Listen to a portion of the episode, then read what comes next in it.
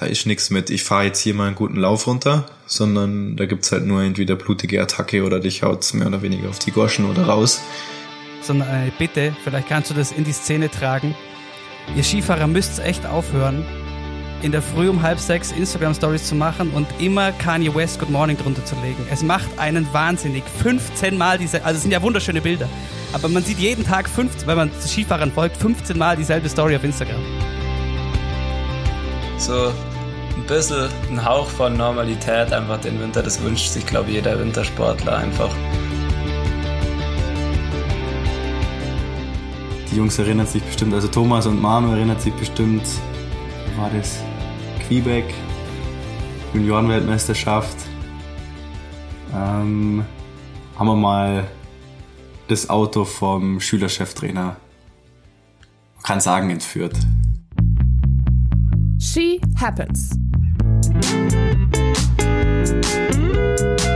Der Wintersport-Podcast mit Vinzenz Geiger.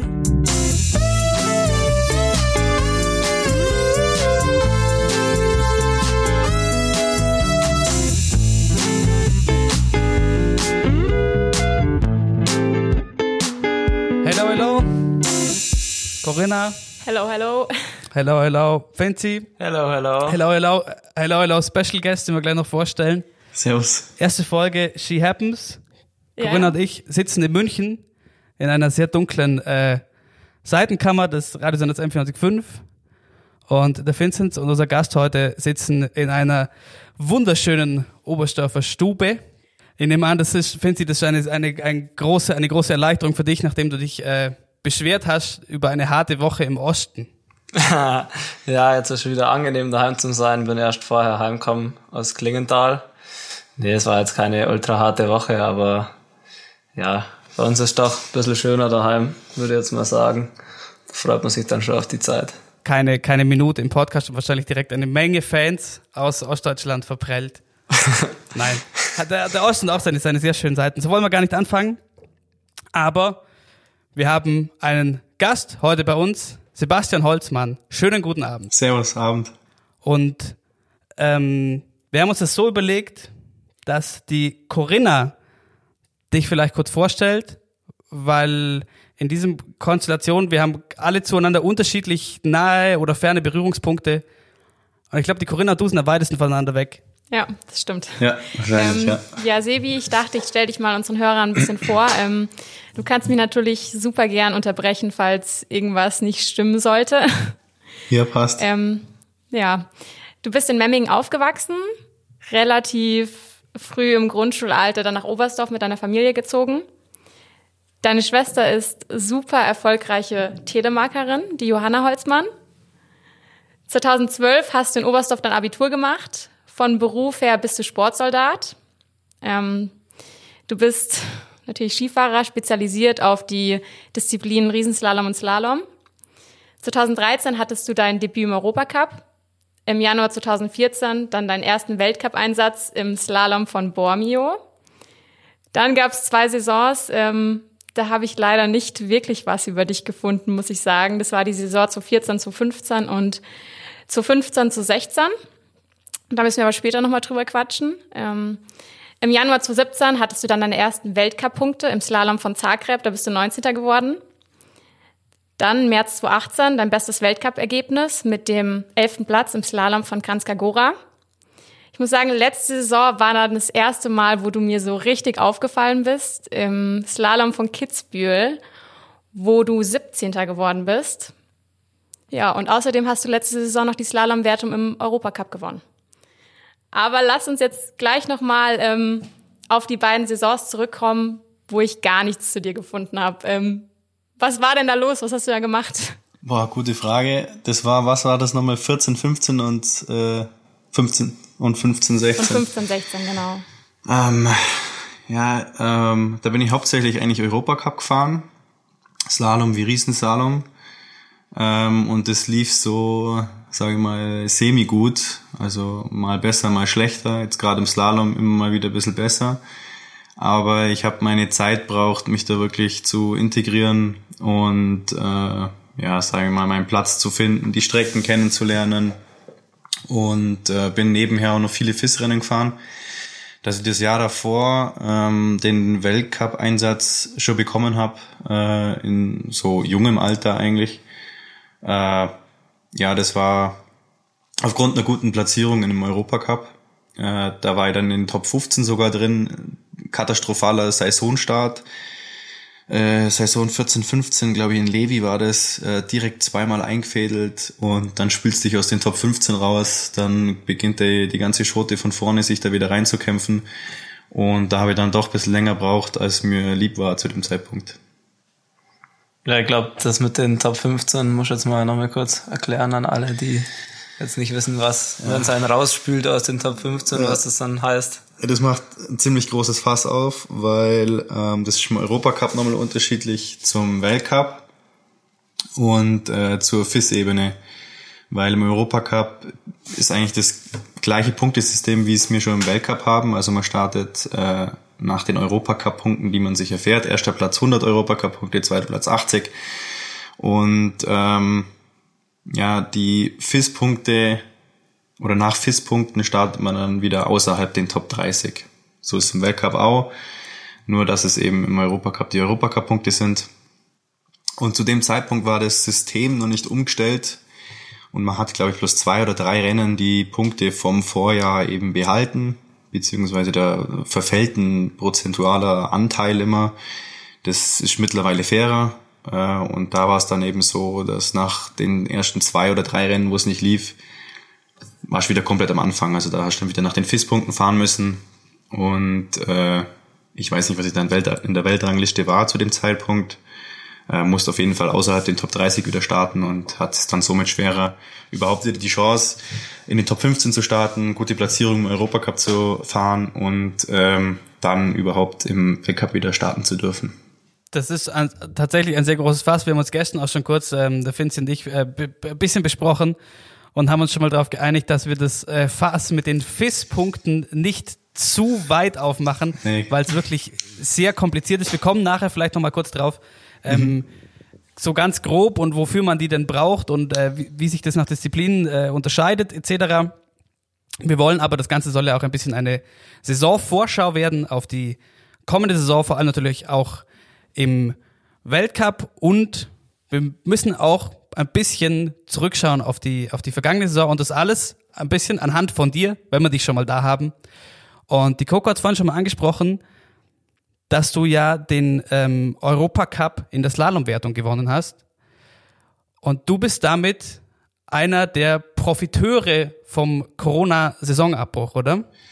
Jein, sagen wir mal so. Ich habe äh, schon einen gewissen Vorsprung gehabt in der Wertung. Äh, bin dann aber das letzte Rennen, das noch stattgefunden hat im Europacup, ausgeschieden. Dann wurde es ein bisschen knapper und dann war nur noch das Finale offen, wo man mir noch den ersten Platz hätte wegschnappen können. Ich glaube, äh, es war dann sogar so knapp, dass der dritte Platz das mit einem Sieg auch noch hätte schaffen können, wenn ich ausgeschieden wäre äh, oder ausgeschieden wäre. Ja. Äh, ja, in dem Fall ist es dann gut gelaufen, dass es dann äh, da schon vorbei war. Äh, es war aber auch ein kleiner Nachteil, weil zum Beispiel es da noch so eine Regelung gibt, äh, wenn man die Hürde von 450 Europacup-Punkten äh, schafft, hätte man die Erlaubnis, in anderen Disziplinen des Europacups nach den Top 15 zu starten. Das ist mir jetzt im Endeffekt dann verwehrt geblieben, dass ich die Chance dazu nicht hatte, diese 450 Punkte zu schaffen. Andererseits war es wiederum gut, ja, dass ich äh, die Slalomwertung überhaupt gewonnen habe, weil das somit äh, der Fix-Startplatz für den Weltcup ist. Also heißt, wenn man eine, eine Disziplinwertung im Europacup gewinnt, hat man einen fixen Weltcup-Startplatz in der nächsten Saison. Genau, aber nur für die Disziplin. Nur für diese, für diese Disziplin. Wie, wie hat sich das angefühlt für dich? Wie war dein Saisonende 2020 im Frühling? Ähm, ja, ganz interessant, weil am gleichen Tag der Dopfer Fritz noch aufgehört hat. Wir haben in Berchtesgaden trainiert äh, am Jänner und haben uns äh, auf den Europacup vorbereitet in Gran äh, auf den Weltcup vorbereitet in Granskagora. Und dann äh, war, war glaube ich die vierte oder fünfte Fahrt im Training vollendet und unten hat uns dann der Trainer empfangen, der eigentlich die Videofahrten oder die, das, die Videoanalyse macht, beziehungsweise das Video aufnimmt. Und der meinte dann so, ja Leute, äh, gerade die offizielle FIS-Meldung kommen in der Trainer-WhatsApp-Gruppe oder was weiß ich, was das war. Und die, äh, ja, Saison ist beendet. Somit haben wir dann unser Zeug zusammenpackt und äh, haben in der Kaserne in äh, Berchtesgaden noch Fritz seinen Abschied gefeiert und sind am nächsten Tag nach Hause. Das war's dann. Ja, hast du bestimmt auch erstmal ein bisschen Zeit gebraucht, das alles zu verarbeiten, oder? Ja, es ging eigentlich, muss ich sagen, weil es ging bei uns ja schon am Weltcup davor los, wo wir in Japan waren.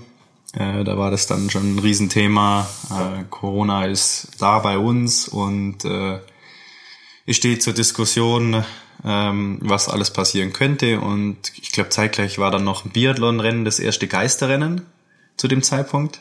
Das habe ja, ich noch so. Kontiolahti, glaube ich, in Finnland. Genau, ja, das erste. Und äh, ja, dann hieß es bei uns sowas, findet auf jeden Fall in Granska Grora nicht statt, weil sich die das dann auch vor Ort nicht leisten können. Deswegen, ja, kam dann am Ende dann der Strich, aber der kam ja von noch weiter oben. Deswegen war es ein bisschen voraussehbar. Was dann sehr blöd oder sehr schade war, war, dass wir auch nicht weiterhin am Skifahren gehen dürfen. Also weitere Trainingskurse, Skitests, Materialtests, äh, alles ausgefallen. Genauso wie äh, für mich dann FIS-Rennen, die unterste Kategorie kann man so sagen, oder die, die dritte Kategorie in den internationalen Bereichen, wo ich mir hätte ja nochmal FIS-Punkte fahren können, auch für den Riesensalom, um da noch einen Schritt zu machen. Das ist dann alles verwehrt geblieben. Ist so insofern schade, weil jetzt äh, in meinem Alter der Riesensalom mehr oder weniger eigentlich dann wegfällt. Das wäre so meine letzte Chance gewesen, auch mit den 450 Punkten im Europacup. Und somit bin ich dann jetzt offiziell, das kann man dann, glaube ich, in meiner, äh, was wir am Anfang besprochen hatten, nur noch äh, Slalom-Spezialist zu mir sagen. Genau. Das war ja was, was ich eigentlich nur fragen wollte, ähm, wie das jetzt mit dem Riesenslalom ist, weil eigentlich deine, deine FIS-Punkte und so waren ja immer gar nicht so schlecht im Riesenslalom, aber so richtig Rennen gefahren bist du ja dann eigentlich so gut wie nie. Ja. Und ja, aber dann, dann hat sich das ja eh schon geklärt. Jetzt hat sich's erledigt. Ja, ist schade, weil ich liebe den Riesensalom, er wird auch weiterhin im Training mit, auf jeden Fall mit dazulaufen. Aber durch das, dass die äh, Dichte in unserem Sport in den Einzeldisziplinen mittlerweile so hoch ist und das Niveau so gut, ist es schwierig, eine zweite Disziplin aufzubauen. Vielleicht hat dann einfach auch das Quäntchen Glück gefehlt, was das betrifft. Und ähm, ich habe aber auch genügend Arbeit mit nur einer Disziplin, deswegen ist es jetzt schon mal okay soweit. Das glaube ich. Ähm, da waren jetzt ganz viele Punkte dabei, auf die wir äh, früher oder später nochmal kommen. Aber ich glaube, ähm, um nochmal auf eine tiefere persönliche Ebene zu kommen, sofern dir das recht ist, ähm, Gern. weil du gerade gemeint hast, okay, das wäre so mit dem Riesenslalom mit einem Alter, das wäre die letzte Chance gewesen. Du bist jetzt 27. Ähm, diese Frage darfst du jetzt auf keinen Fall in Hal falschen Hals bekommen. Ähm, Menschen, die dich vielleicht aus dem Fernsehen kennen, weil du letztes Jahr mal in Kitzbühel hat man den gesehen und ähm, äh, Bernd Schmelzer, den Kommentator, den vielleicht kennen, der hat das ganz nett verpackt, weil ihr euch, glaube ich, auch kennt. Ähm, aber du bist ja jetzt kein Nachwuchstalent mehr. Du bist 27 Jahre alt, ähm, im Europacup eher unterwegs, erfolgreicher als, als im Weltcup bisher. Was sind deine, deine, deine, deine Ziele noch? Was sagt dir noch, okay, ich bleib da weiterhin dabei, auch wenn es für den ganz großen Durchbruch jetzt bisher immer noch nicht gereicht hat? Ja, das ist ja auf jeden Fall der Ehrgeiz und äh, die Ergebnisse, die ich schon gebracht habe zu Zeitpunkten, die für mich eigentlich unerwartet waren, dass ich überhaupt so zu so einer Leistung fähig war, wie der elfte Platz in Gran Skagora, der kam recht plötzlich. Da war ich auf einem Niveau, wo ich schon schnelle Fahrten habe zeigen können, aber die Konstanz auf jeden Fall gefehlt hat. Ähm, das hat sich mittlerweile meiner Meinung nach deutlich gebessert. Und es ist jetzt auch die erste Saison, wo ich komplett äh, verletzungsfrei durchkommen bin, bis ganz am Anfang, äh, ganz vorbe letztes Jahr Vorbereitung, habe ich mir noch einen Knorpelschaden operieren lassen. Es waren immer wieder Kleinigkeiten, Gott sei Dank nichts Schlimmes und ich hoffe, dass auch nichts Schlimmes mehr kommt. Aber ja, äh, ich, ich, ich habe was zeigt und das fand ich selber so cool, dass es Richtung Top 10 geht, Top 15 geht. Und da ist nach wie vor der Plan, sich jetzt in die Top 30 reinzuarbeiten und dann äh, noch weiter nach vorne. Es ist meiner Meinung nach im Skifahren sehr, sehr schwierig, äh, herzukommen und sich direkt in die Top 15 reinzufahren. Das sind Einzelfälle. Äh, passiert nichtsdestotrotz trotzdem. Äh, Wäre schön gewesen, wenn mir das auch passiert wäre, so im Endeffekt. Aber äh, ich bin, bin froh, dass der Weg so läuft, wie er gerade geht. Die Kurve zeigt nach oben und ich hoffe, äh, es geht auch weiterhin nach oben und ich habe noch ein paar Jährchen, weil äh, ja, es gibt deutlich ältere, die immer noch dabei sind und äh, solange es so gut geht oder so gut ging wie letzte Saison, äh, bleibe ich auf jeden Fall noch dabei. Ja, wenn man jetzt, wir hatten schon von Leuten, die aufgehört haben, wenn man jetzt, ähm, weiß nicht, jemand dem, der auch aufgehört hat, Peter Phil, der jetzt mit 37 aufgehört, dann hast du ja noch 10 Jahre. Dann geht vielleicht auch im Riesenslalom nochmal was. Im Idealfall. Ja, das, das ist dann die Frage. Also, wie ich gerade eben schon gesagt habe, in so einem späten Alter dann nochmal eine die Disziplin mit aufzubauen, ist, denke ich, das Schwierigste, was du machen kannst. Äh, unmöglich ist es nicht, aber da muss schon, muss schon alles reinlaufen. Also da müsst im Slalom jetzt. Aufbauen heißt jetzt im Sinne von, im Sinne von Routine und, und ja, Training. auch von Platzierungen, weil solange du im Slalom oder in einer Disziplin noch nicht so gefestigt bist, dass es mehr oder weniger in Anführungsstrichen egal wäre, zwei oder dreimal hintereinander auszuscheiden oder zu stürzen, ohne aus den Top 30 rauszufallen, weil das der sichere Spot ist in der Weltrangliste, dank den Weltcup-Punkten, dank dem System, das wir nicht weiter ausführen, weil es zu kompliziert ist. ähm, nur dann hast du auch die Zeit, nebenher noch eine zweite Disziplin zu trainieren. Weil du musst überlegen, schleppst halt jetzt bei einem Slalom-Trainingstag, mittlerweile schleppe ich da fünf bis sieben Paar Ski mit einem Gletscher hoch. Äh, zwei Disziplinen an einem Tag zu trainieren ist mittlerweile nicht unmöglich, beziehungsweise es ist generell unmöglich, außer du hast den ganzen Tag Zeit zum Trainieren, was im Skifahren ja selten der Fall ist, dass es nicht den ganzen Tag hart bleibt. Und äh, ja, musst halt auch auf deine Trainingstage kommen, um gewisse Leistungen im Rennen abzuliefern und die brauchst du dann in der zweiten Disziplin auch noch und irgendwann gehen dir halt die Wintertage aus. Deswegen Fokus jetzt erstmal bei mir in meinem Fall auf den Slalom und wenn der so gut laufen sollte und so wenig Fehler aufkommen oder ähm, ja die Platzierungen von alleine mehr oder weniger kommen, könnte ich es mir nochmal überlegen, im Riesenauge auszugeben. Ja, was Karriere angeht, habe ich jetzt auch gerade äh, nochmal kurz, kurz mal doch nochmal geschaut, wie alt er jetzt wirklich ist, der Manfred Mölk. Der ist ja jetzt schon 38 und letzte Saison mit 37er immer noch top Ergebnisse gefahren, also von dem her. Ja, Lisa Ruh ist noch älter. hast ja, hast, 40. ja- hast ja nur 10 Jahre. Lisa Ruh ist noch älter, der ist 40, ja. Auch noch dabei. Auch noch Top 30 und auch noch Top 15 Ergebnisse. Also gut, der kommt ganz woanders her. Der war, äh, glaube ich, Slalomkugelgewinner und Weltmeister, wenn nicht sogar Olympiasieger, bin mir nicht ganz sicher. Aber der hat auch schon einiges geholt. Ja. Ich muss zum Thema Trainingstage noch eins sagen. Das ist jetzt keine Frage, sondern eine Bitte. Vielleicht kannst du das in die Szene tragen. Ihr Skifahrer müsst echt aufhören, in der Früh um halb sechs Instagram-Stories zu machen und immer Kanye West Good Morning drunter zu legen. Es macht einen wahnsinnig. 15 Mal diese, also es sind ja wunderschöne Bilder. Aber man sieht jeden Tag, 15, wenn man zu Skifahrern folgt, 15 Mal dieselbe Story auf Instagram. Ja, ich sag mal, wer den Song mittlerweile noch nimmt, der ist eh out. Äh, der ist schon, ich weiß nicht, wann ist denn der rausgekommen? 2, wie alt ist denn der? 2013 oder sowas? 2014. Nee, muss halt was anderes nehmen. Muss ja mit der Zeit gehen. Aber die, Was Sonnen, ist- was die Sonnenaufgänge hören auf jeden Fall nicht auf. Das kann ich dir versprechen. Solange das Gletschertraining stattfindet, hört es nicht auf, Aber weil es einfach zu geil ist. So ein bisschen neidisch wird man ja doch immer, Ja. wenn man wenn man es dann immer Ja, voll. Ja. sieht. Besser als Skihalle Das ist wollte es. ich auch gerade sagen. Wann, wann, wann startet ihr, äh, wenn ihr jetzt, ihr hattet erst Gletschertraining, wenn ich es richtig im Kopf habe. Ja, der Ähm, letzte Lehrgang war in Sasfe. Ja. Wann, wann, wann startet ihr dann in der Früh? Also Legendlehrgang ging's, weil die dann auch äh, sich anpassen an Sonnenaufgang beziehungsweise halt äh, Sommer-Winterzeit äh, das, das umstellen. Dann ist eine halbe Stunde oder so eine St- Stunde später. Und ich meine, dass dann die Frühfahrt, die du dann extra nochmal kaufen musst, äh, war um 5.50 Uhr. Und den Lehrgang davor waren wir aber, ähm, ich glaube, um kurz nach fünf an der Gondel mal sogar.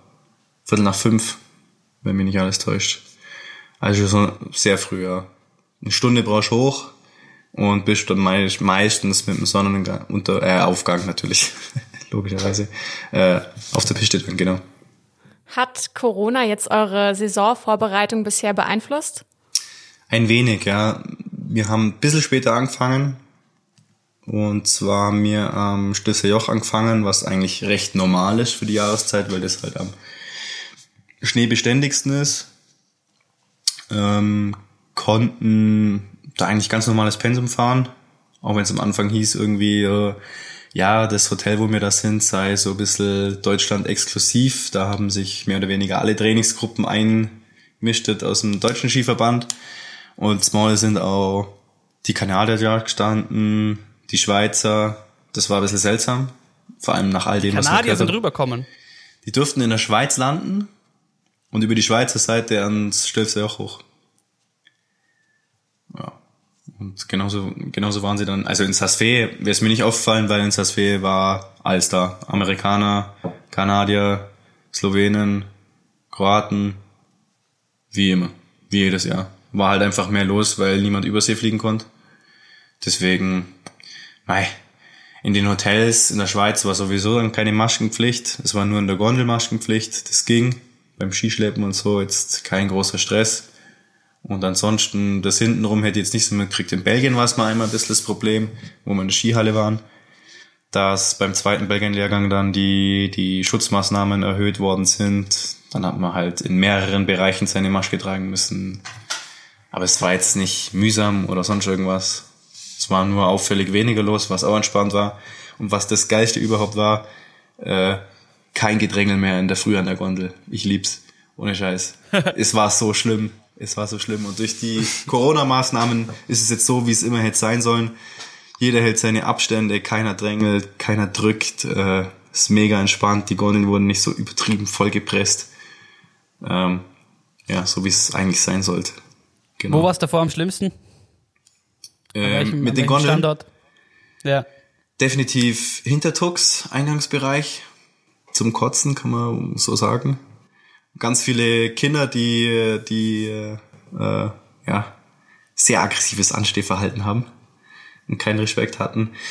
Sasfee war sonst auch immer schlimm und ich kann mich erinnern, Zermatt war jetzt zwar länger schon nicht mehr, aber da war der Eingangsbereich unten auch, durch das, dass der recht klein ist, immer mega eng. Und das, das Hauptproblem dabei ist, bei den Gletschertrainings hast du dann mindestens drei oder vier Paar Ski in der Hand die wiegen dementsprechend was, der große Skischuhrucksack und wenn dann jemand zum Drücken anfängt, äh, ist echt kein Bock. Und das um 4.30 Uhr oder 5 Uhr in der Früh, ja, muss nicht sein.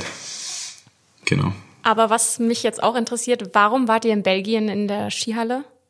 Wenn ihr auch hättet am Gletscher trainieren können? Ähm, für Slalomfahrer macht es mittlerweile tatsächlich Sinn, ein gewisses Pensum in der Skihalle zu fahren. Da geht's eigentlich dann nur um Tore abliefern, Tore abliefern, Tore abliefern. Ähnlich wahrscheinlich wie bei euch, dass ihr ein paar Kilometer einfach macht, auch mal auf Schnee. Dann natürlich ein bisschen Techniktraining. Und der große Vorteil, was du in der Halle hast, ist, dass die Bedingungen von ersten bis zur letzten Fahrt immer gleich sind und das Tag ein, Tag aus. Dann machst du aber Gott sei Dank immer nur so kurze Sachen wie äh, zwei bis drei Tage. Das reicht dann auch mit zwei Einheiten pro Tag. Ich weiß nicht, wie viel macht ihr in Biathlon? Wie viel habt ihr da gemacht? Oder wie viel machst du in der Halle? In der Halle, ja, nur, nur eine. Also wir sind eh nicht so die Skihallen-Fans. Okay. Aber ich glaube, also es macht niemand zwei Einheiten in der Skihalle am Tag. Aber weiß nicht, äh, wie das bei anderen Sportarten und anderen Nationen so ist. Da gibt's sicher irgendwelche Verrückten, aber so mir taugt's jetzt nicht so in der Skihalle, aber so als Abwechslung ist nicht schlecht. Aber du hast ja gesagt, du in der Skihalle fährst immer recht gut, oder? So ein Rennen in der Skihalle, das wäre mal was. Gab's tatsächlich mal, bin ich aber noch kein Europacup gefahren zu dem Zeitpunkt. Gibt's nicht, Irgendwann mal gibt's, gab's einen. gibt's nicht in Ja, Abu Dhabi ja. irgendein Gottes Rennen Willen. in der Skihalle? Ich weiß nicht, in Dubai gibt's die Skihalle, ich weiß nicht, ob es andere, aber Abu Dhabi von wüsste ich jetzt nicht, keine Ahnung, habe ich noch nie gehört. Sicher gibt's. Die holländischen Meisterschaften sind immer Indoor, falls mal Bock hast. Landgraf. nee, Fahr ähm, mal, fahr mal mit. ja. Nee, in der Halle tun mir tatsächlich leicht, ich weiß nicht, bin generell sehr schnell im Flachen. In der Skihalle ist es einfach. Einfaches Gelände war jetzt noch nie das Problem. Die Probleme waren Übergänge und steil, wobei ich das hoffentlich mittlerweile im Griff hab. Aber zum Thema Vorbereitung nochmal, ähm, euer Bundestrainer Christian Schweiger hat auch gemeint, so, er ist eigentlich zufrieden mit der Vorbereitung von, vom, von der ganzen Lehrgangsgruppe ähm, 1a heißt die ja. Ähm, der Übersee ist halt weggefallen, also sprich die südliche Hemisphäre war ja sonst immer irgendwo Neuseeland oder Argentinien, Chile oder so unterwegs, das war natürlich nicht. Ähm, mich würde aber trotzdem interessieren, gerade weil du meintest, ihr habt dann schon auch andere Nationen getroffen, wie es mit so, mit so Chancengleichheit aussieht, weil gerade da, dadurch, zum einen durch Standortvorteile, zum Beispiel die Schweizer, denen war wurscht, ob die Grenzen zu waren, die können bei sich trainieren, oder die Schweden, die nach dem Weltcup-Abbruch durchgefahren sind, weil Schweden recht lax war, was die Maßnahmen anging. Merkt man da Unterschiede zwischen den Nationen oder hast du da was mitbekommen? Schwierig, weil du kriegst es nur über die sozialen Netzwerke mit, logischerweise. Instagram, Facebook, äh, TikTok mittlerweile, wer das unbedingt braucht. Ähm, ja, Mei, du siehst halt, dass sie trainieren, dass sie Fahrten machen. Die Österreicher haben das ja auch gleich beworben, dass sie Sölden wieder exklusiv aufmachen konnten für ihre eigenen Athleten und so weiter. Wissen tun wir es erst, wenn das erste Rennen ist, wie viel es gebracht hat, wie viel es überhaupt bringt. Ähm, es gibt Trainer, die davon überzeugt sind, das Durchfahren ist äh, das, was man machen muss. Dann gibt es welche, die sagen, nein, mindestens drei oder vier Monate äh, Skipause komplett ist das, was einen weiterbringt. Und ja, das muss man dann aber auch nach den, sage ich mal, vergangenen Saison ein bisschen für sich selber raussuchen. Da hat man schon ein bisschen Mitspracherecht, wann möchte ich anfangen, wie lange möchte ich bleiben im ersten Lehrgang. Äh, ja, ich glaube jetzt nicht, dass sich irgendwer hier einen Mordsvorteil erschaffen konnte. Wenn dann hatten ein, zwei Nationen Nachteil, weil sie halt überhaupt nicht die Chance hatten, in irgendein Gebiet zu kommen, wo es einen Gletscher gibt oder eine Skihalle, um anzufangen. Aber auch da hätte ich jetzt von niemandem gehört, der großartig entweder gegen die FIS schießt oder andere Athleten, dass er äh, ja dermaßen einen Nachteil hätte.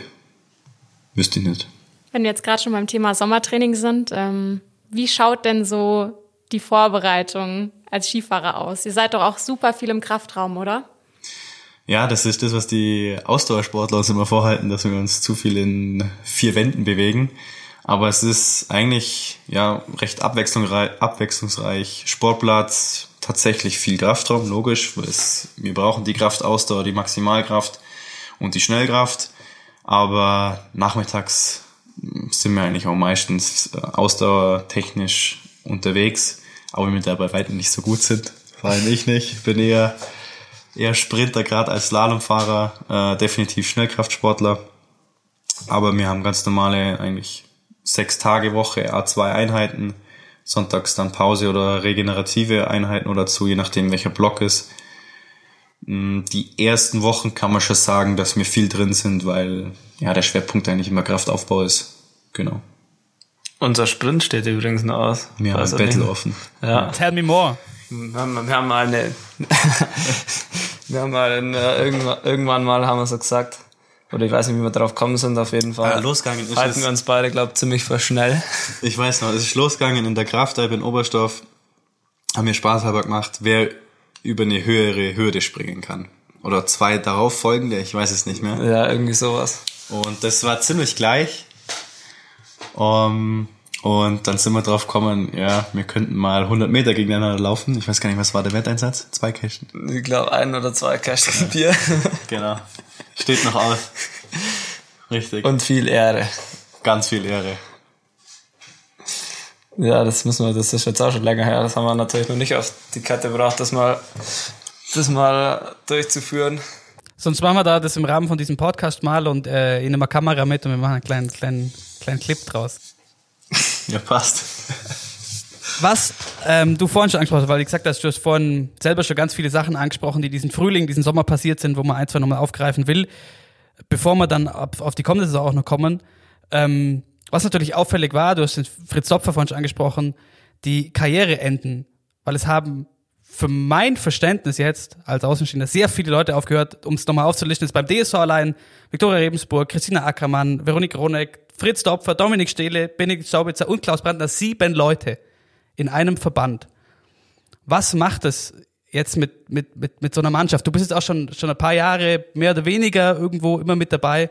Wie nimmst du das wahr? Dass so viele auf einen Schlag aufhören.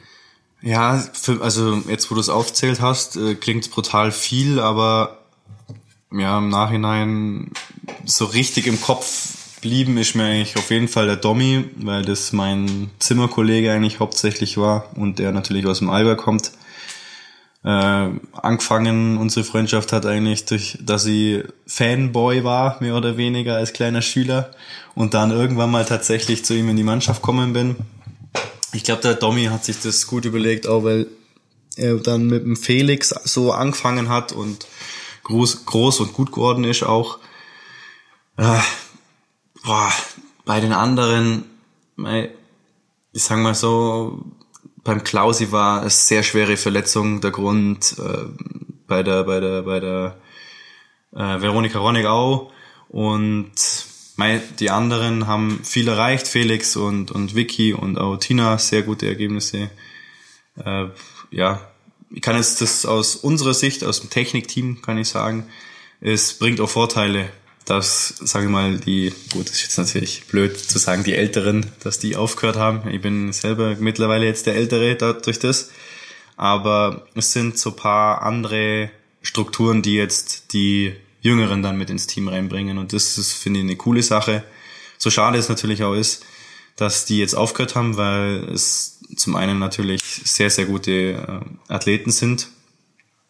Oder waren jetzt in dem Fall. Und äh, ja, sie natürlich auch die Leistungsträger vom Verband waren. Deswegen wird's für uns dann auch schwieriger, beziehungsweise der Fokus eventuell auch ein bisschen ein anderer. Ich denke jetzt mal so jemand wie der Fritz oder der Felix auch schon davor, die, die zwei, die haben ja die Technikdisziplin eigentlich äh, immer noch, haben sie nur rausgerissen, sage ich jetzt mal. Denn die hinterlassen da jetzt schon ein enormes Loch. Man hat letztes Jahr schon ein bisschen im, Sl im Slalom natürlich gemerkt, aber aber auch im Riesenslalom und ja, da, da muss dann, da schon auch der mediale Fokus dann auch irgendwie, der, der Linus Strasser wird dann letztes Jahr, der muss dann immer herhalten für, für die Fernsehsender und die haben, den haben sie sich dann rauspickt, auch wenn er echt eine, glaube für ihn echt eine richtig gute Saison gefahren ist. Aber es ist, hinterlässt halt schon ein ziemlich heftiges Loch, oder? Ja, ja, das auf jeden Fall. Also, naja, so ich finde, die, die, die Jungs im, im deutschen Skiverband, die machen das ganz gut, dass das nicht so an uns Athleten rankommt. Aber ich merke natürlich auch selber, wenn die Ergebnisse ausbleiben, was das medial dann macht, ähm, was dann, sage ich mal, medial umgeht, dass mehr oder weniger der deutsche Skisport vielleicht keine Hoffnung mehr hat in den technischen Disziplinen, was das jetzt angeht. Und ja, da sind wir gefordert. Das ist ein ganz anderer Druck dann. Kann positiv sowie negativ sein, logischerweise. Mich pusht das enorm weil äh, ich sehe es als Chance, da jetzt dann noch, noch einen drauflegen zu können und äh, weiter nach oben zu kommen. Wie, also das, da, da nimmst du schon ein bisschen was, bisschen was vorweg. Ähm, weil eins ist ja, ist ja wohl relativ klar, dass der mediale Fokus und da, da wird ja, das ist ja genau die Lücke, die wir hier in diesem Podcast auch so ein bisschen ähm, füllen wollen. Der mediale Fokus heißt, oh, Skifahren, und dann geht es darum, okay, wer ist wo erfolgreich? Dann ist es wurscht, ob, ob Technik oder Speed oder so. Aber dementsprechend wird nächste Saison wahrscheinlich der mediale Fokus in Deutschland ganz stark auf dem Speed-Team liegen, weil die jetzt mal auf den ersten Blick mhm. verhältnismäßig ganz anders aufgestellt sind. Also ähm, klar, durch die Ergebnisse, was die schon geliefert haben, jetzt auch während oder wo der Felix dann schon aufgehört gehabt hat, der sage ich mal auf jeden Fall das Hauptaugenmerk war, was die Medien betroffen hat hat dann der Thomas nachgeliefert oder oder Beppi mit ihren jeweiligen Kitzbühel-Siegen, der Thomas dann noch mit weiteren Podien, der Andi mit saugeilen Ergebnissen in den Top 10, Top 15 oder sogar Top 5 oder Top 8. Äh, ganz genau weiß ich es nicht, habe ich es nicht im Kopf. Und ähm, ja, immer mal wieder jemand anders, der aufblitzt, blitzt, wie der Schmiedmanu oder der Schweiger-Dommi. Äh, zuletzt dann auch der, der, der Brandner, äh, Columbus, der kleine Bruder vom Klausi. Äh, Christoph heißt er. Ich kenne eigentlich nur einen Spitznamen. Nicht, dass hier jemand irgendwie denkt, der heißt wirklich Kolumbus. Ähm, ja. Warum ähm, Kolumbus? Weil Christoph. Nee, keine Ahnung. Keine Ahnung. Ich weiß okay. nicht, ob es wegen dem ist, aber ich kenne eigentlich nur unter Kolumbus, ja. Aber wie, wie, wie, wie viel hängt hier übers Jahr überhaupt mit, mit den Jungs rum? Mit den, mit den Speed-Jungs? Oh, selten bis gar nicht. Also bei mir ist es jetzt der Vorteil durch das, dass der Manu und der Andi im Allgäu wohnen, dass ich die natürlich im Kraftraum sehe, teilweise mit ihnen sogar Einheiten mache, was dann ganz cool ist. In der Vorbereitung eigentlich überhaupt nicht, weil die dann gleich mal übersee fliegen Chile, mir in der Regel Argentinien oder Neuseeland. Und äh, ja, dann trifft man die vielleicht nur einmal in Sasfee oder Zermatt. Dann muss es aber auch so laufen, dass die natürlich zum gleichen Trainingscamp oder im gleichen Zeitraum überhaupt da sind. Dieses Jahr, muss ich sagen, war es sehr cool, war das zweimal gekoppelt, dass wir zum gleichen Zeitpunkt da waren, einmal sogar im gleichen Hotel, nee, zweimal sogar im gleichen Hotel. Einmal am Stelvio oben und einmal in Sasfee. Und das fand ich richtig cool, weil gerade jetzt zum Beispiel Thomas war in Schüler-Jugendzeiten eigentlich mein Zimmerkollege. Äh, der war ursprünglich eigentlich auch mal Slalom-Spezialist. Und äh, ja, lauter so alte Geschichten und witzige Stories kannst natürlich dann erzählen und ja, miteinander so ein richtiges Teamgefüge haben und das disziplinenübergreifend, was sonst durchs ganze Jahr wirklich strikt getrennt ist durch den, den Wettkampfkalender. Äh, da sieht man sich einmal in Wengen, wenn die abreißen und mir anreisen. Und dann in Kitzbühel, wenn die, die die die Vorbereitungswoche haben, die Trainingswoche und mir vor Ort dann schon sind und in anderen Orten trainieren, wie Kirchberg oder sonstiges, was, was es da noch gibt. Das finde ich immer eine coole Sache, weil du einen anderen Einblick kriegst und ja, die Jungs alle schwer in Ordnung sind. Mit den meisten bin ich sehr, sehr gut befreundet und du kannst mit allen was machen. Das ist dann, das taugt, würde die sagen. Was sind denn so richtig witzige Geschichten, weil du es gerade schon angesprochen hast? Viele natürlich aus der, viele natürlich aus der Bundeswehrzeit. Darf er nicht sagen. Ich, äh, ja, meine, die, die Lehrgänge, was man da zusammen gemacht hat, ähm, oder wenn man abends einmal fortgeht, wenn man mal darf, gerade im Sommer, passiert es dann doch schon mal und ja, die viele witzige Geschichten sind zum Beispiel, boah, ohne da jetzt jemanden reinreiten zu können, ja. Die Jungs erinnern sich bestimmt, also Thomas und Manu erinnern sich bestimmt, wo war das? Quebec, Juniorenweltmeisterschaft. Ähm, haben wir mal das Auto vom Schülercheftrainer, man kann sagen, entführt. Alles weitere überlasse ich eurer Fantasie, was dann passiert ist, aber es ist alles gut gegangen, keiner verletzt, deswegen eine witzige Geschichte dann am Ende. Genau. Okay, vielleicht ähm, haben wir den einen oder anderen ähm, aus dem Speedteam auch mal noch hier, und dann können wir das vielleicht abgleichen. Vielleicht ähm, Ja, ob die dann mehr erzählen, ich, ich warne sie mal vor. Besser nicht, vielleicht erzählen sie da genau dann mehr. Kommen wir mal, ähm, mir, vielleicht entwickelt sich heute noch die eine oder andere witzige Geschichte, gehe mal ganz stark von aus, aber kommen wir mal zur kommenden Saison. Soll ja eine, eine Alpin-Vorschau werden. Ähm, heute, man muss sagen, wir zeichnen am Donnerstag auf, den 8.10. Und heute hat die äh, FIS bekannt gegeben, dass der Saisonstart in Sölden wie geplant stattfinden kann, am 17. und am 18. Und Kommen wir darauf mal. Das Allgäu legt vor, zwei von drei deutschen Startplätzen sind schon besetzt mit dem Stefan Luiz und dem Alex Schmid. Was sagst du, wer kriegt den dritten? Ja, schwierig. Schwierig, weil aktuell, glaube ich, vier Jungs in Frage kommen, die gut drauf sind und auch schon im Europacup abgeliefert haben. Sölden dazu ist extrem speziell. Nicht nur, weil das Rennen so früh kommt, sondern weil der Hang auch so speziell ist oder so schwer ist, kann man sagen. Früher war er mal noch schwerer, der wird auch immer flacher, Gott sei Dank, kann man sagen. Das, äh, glaube ich, erleichtert einigen was. Aber es ist schwierig da jetzt zu sagen. Graz Fabi, das ist ein ganz junger Garmischer, der nachdrückt mit einem Norris Freddy, die, die beide, sage ich mal, steil auf jeden Fall mögen. Der Meißen Basti, unser zwei Meter Mann, der Koloss, der könnte auch ordentlich einen runterdrücken, aber dann der Rauchfuß Juli, der technisch ja, extrem gut auf dem Ski steht. Nochmal ein Allgäuer. Hätte er nochmal ein Allgäuer, ja. Das wär's doch. Das wäre natürlich das Größte. Ah, ich wünsche es allen. Ähm, grundsätzlich muss ich sagen, Sölden als generell erstes Weltcup-Rennen sicher extrem schwer. Das wäre, glaube ich, nur für einen Freddy wäre es das erste. Die anderen sind alle schon mal gestartet. Aber es ja, ist eine Glückssache. Ich glaube, die, die äh, Quoten für Sölden oder für die Leute, die aus sich außerhalb den Top 30 für Sölden qualifiziert haben, die kannst du an zwei Händen abzählen. Also das äh, immer ganz extreme Geschichte. Ge- Geben wir mal ein. Most likely. Sag uns mal so. Der sich außerhalb den Top 30 qualifiziert hat, Na, jetzt, was du sagst, wer den Platz kriegen könnte. ähm, Juli aktuell. Auch wo ist Na, Julian? das ist doch schon mal was. Was sagst du generell dazu? Also wie, wie geht's dir damit? Weil diese Debatte ähm, wird ja immer wieder geführt. Das Fass müssen wir jetzt an der Stelle nicht zu groß aufmachen.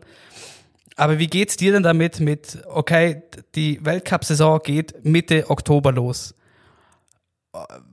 Einfach vor dem, also wir müssen jetzt das, das, das, das Klimaschutzthema nicht zu groß aufmachen, aber trotzdem würde es mich interessieren, weil es ja schon auch immer extreme Bilder sind. Also letztes Jahr zum Beispiel, das, das sah einfach komplett aus wie auf dem Marsfeld, dieser erste Weltcup. Ja, das ist, denke ich mal, der Tradition verschuldet. Es ist natürlich jedes Jahr wird's extremer, schaut noch perverser aus, sage ich mal, außer es schneit jetzt wirklich, wie, wie wir es jetzt hatten, dann, dann schaut's wieder jetzt gerade in Sölden gut aus. Aber du meinst jetzt, ob es, ob es sein muss, dass man im Oktober startet, oder würdest du sagen, lieber später starten? Oder was meintest du jetzt genau dazu? Also ich ganz persönlich würde sagen, äh, wenn ich das sagen darf an der Stelle, äh, später starten. Aber was, was, was dein, dein, dein Standpunkt dazu ist? Später starten. Später starten. Ja. Aber ich muss sagen, ich ja. finde es auch super komisch. Ähm, Sölden geht ja meistens Mitte Oktober los und dann sind ja, ist ja eigentlich ziemlich oft drei bis vier Wochen erstmal wieder gar nichts. Ganz genau. Warum macht man das denn nicht später dann? Ich weiß nicht, vielleicht hilft's dem Hype Sölden äh, so groß zu sein. Vielleicht wollen sie es deshalb äh, so strikt beibehalten.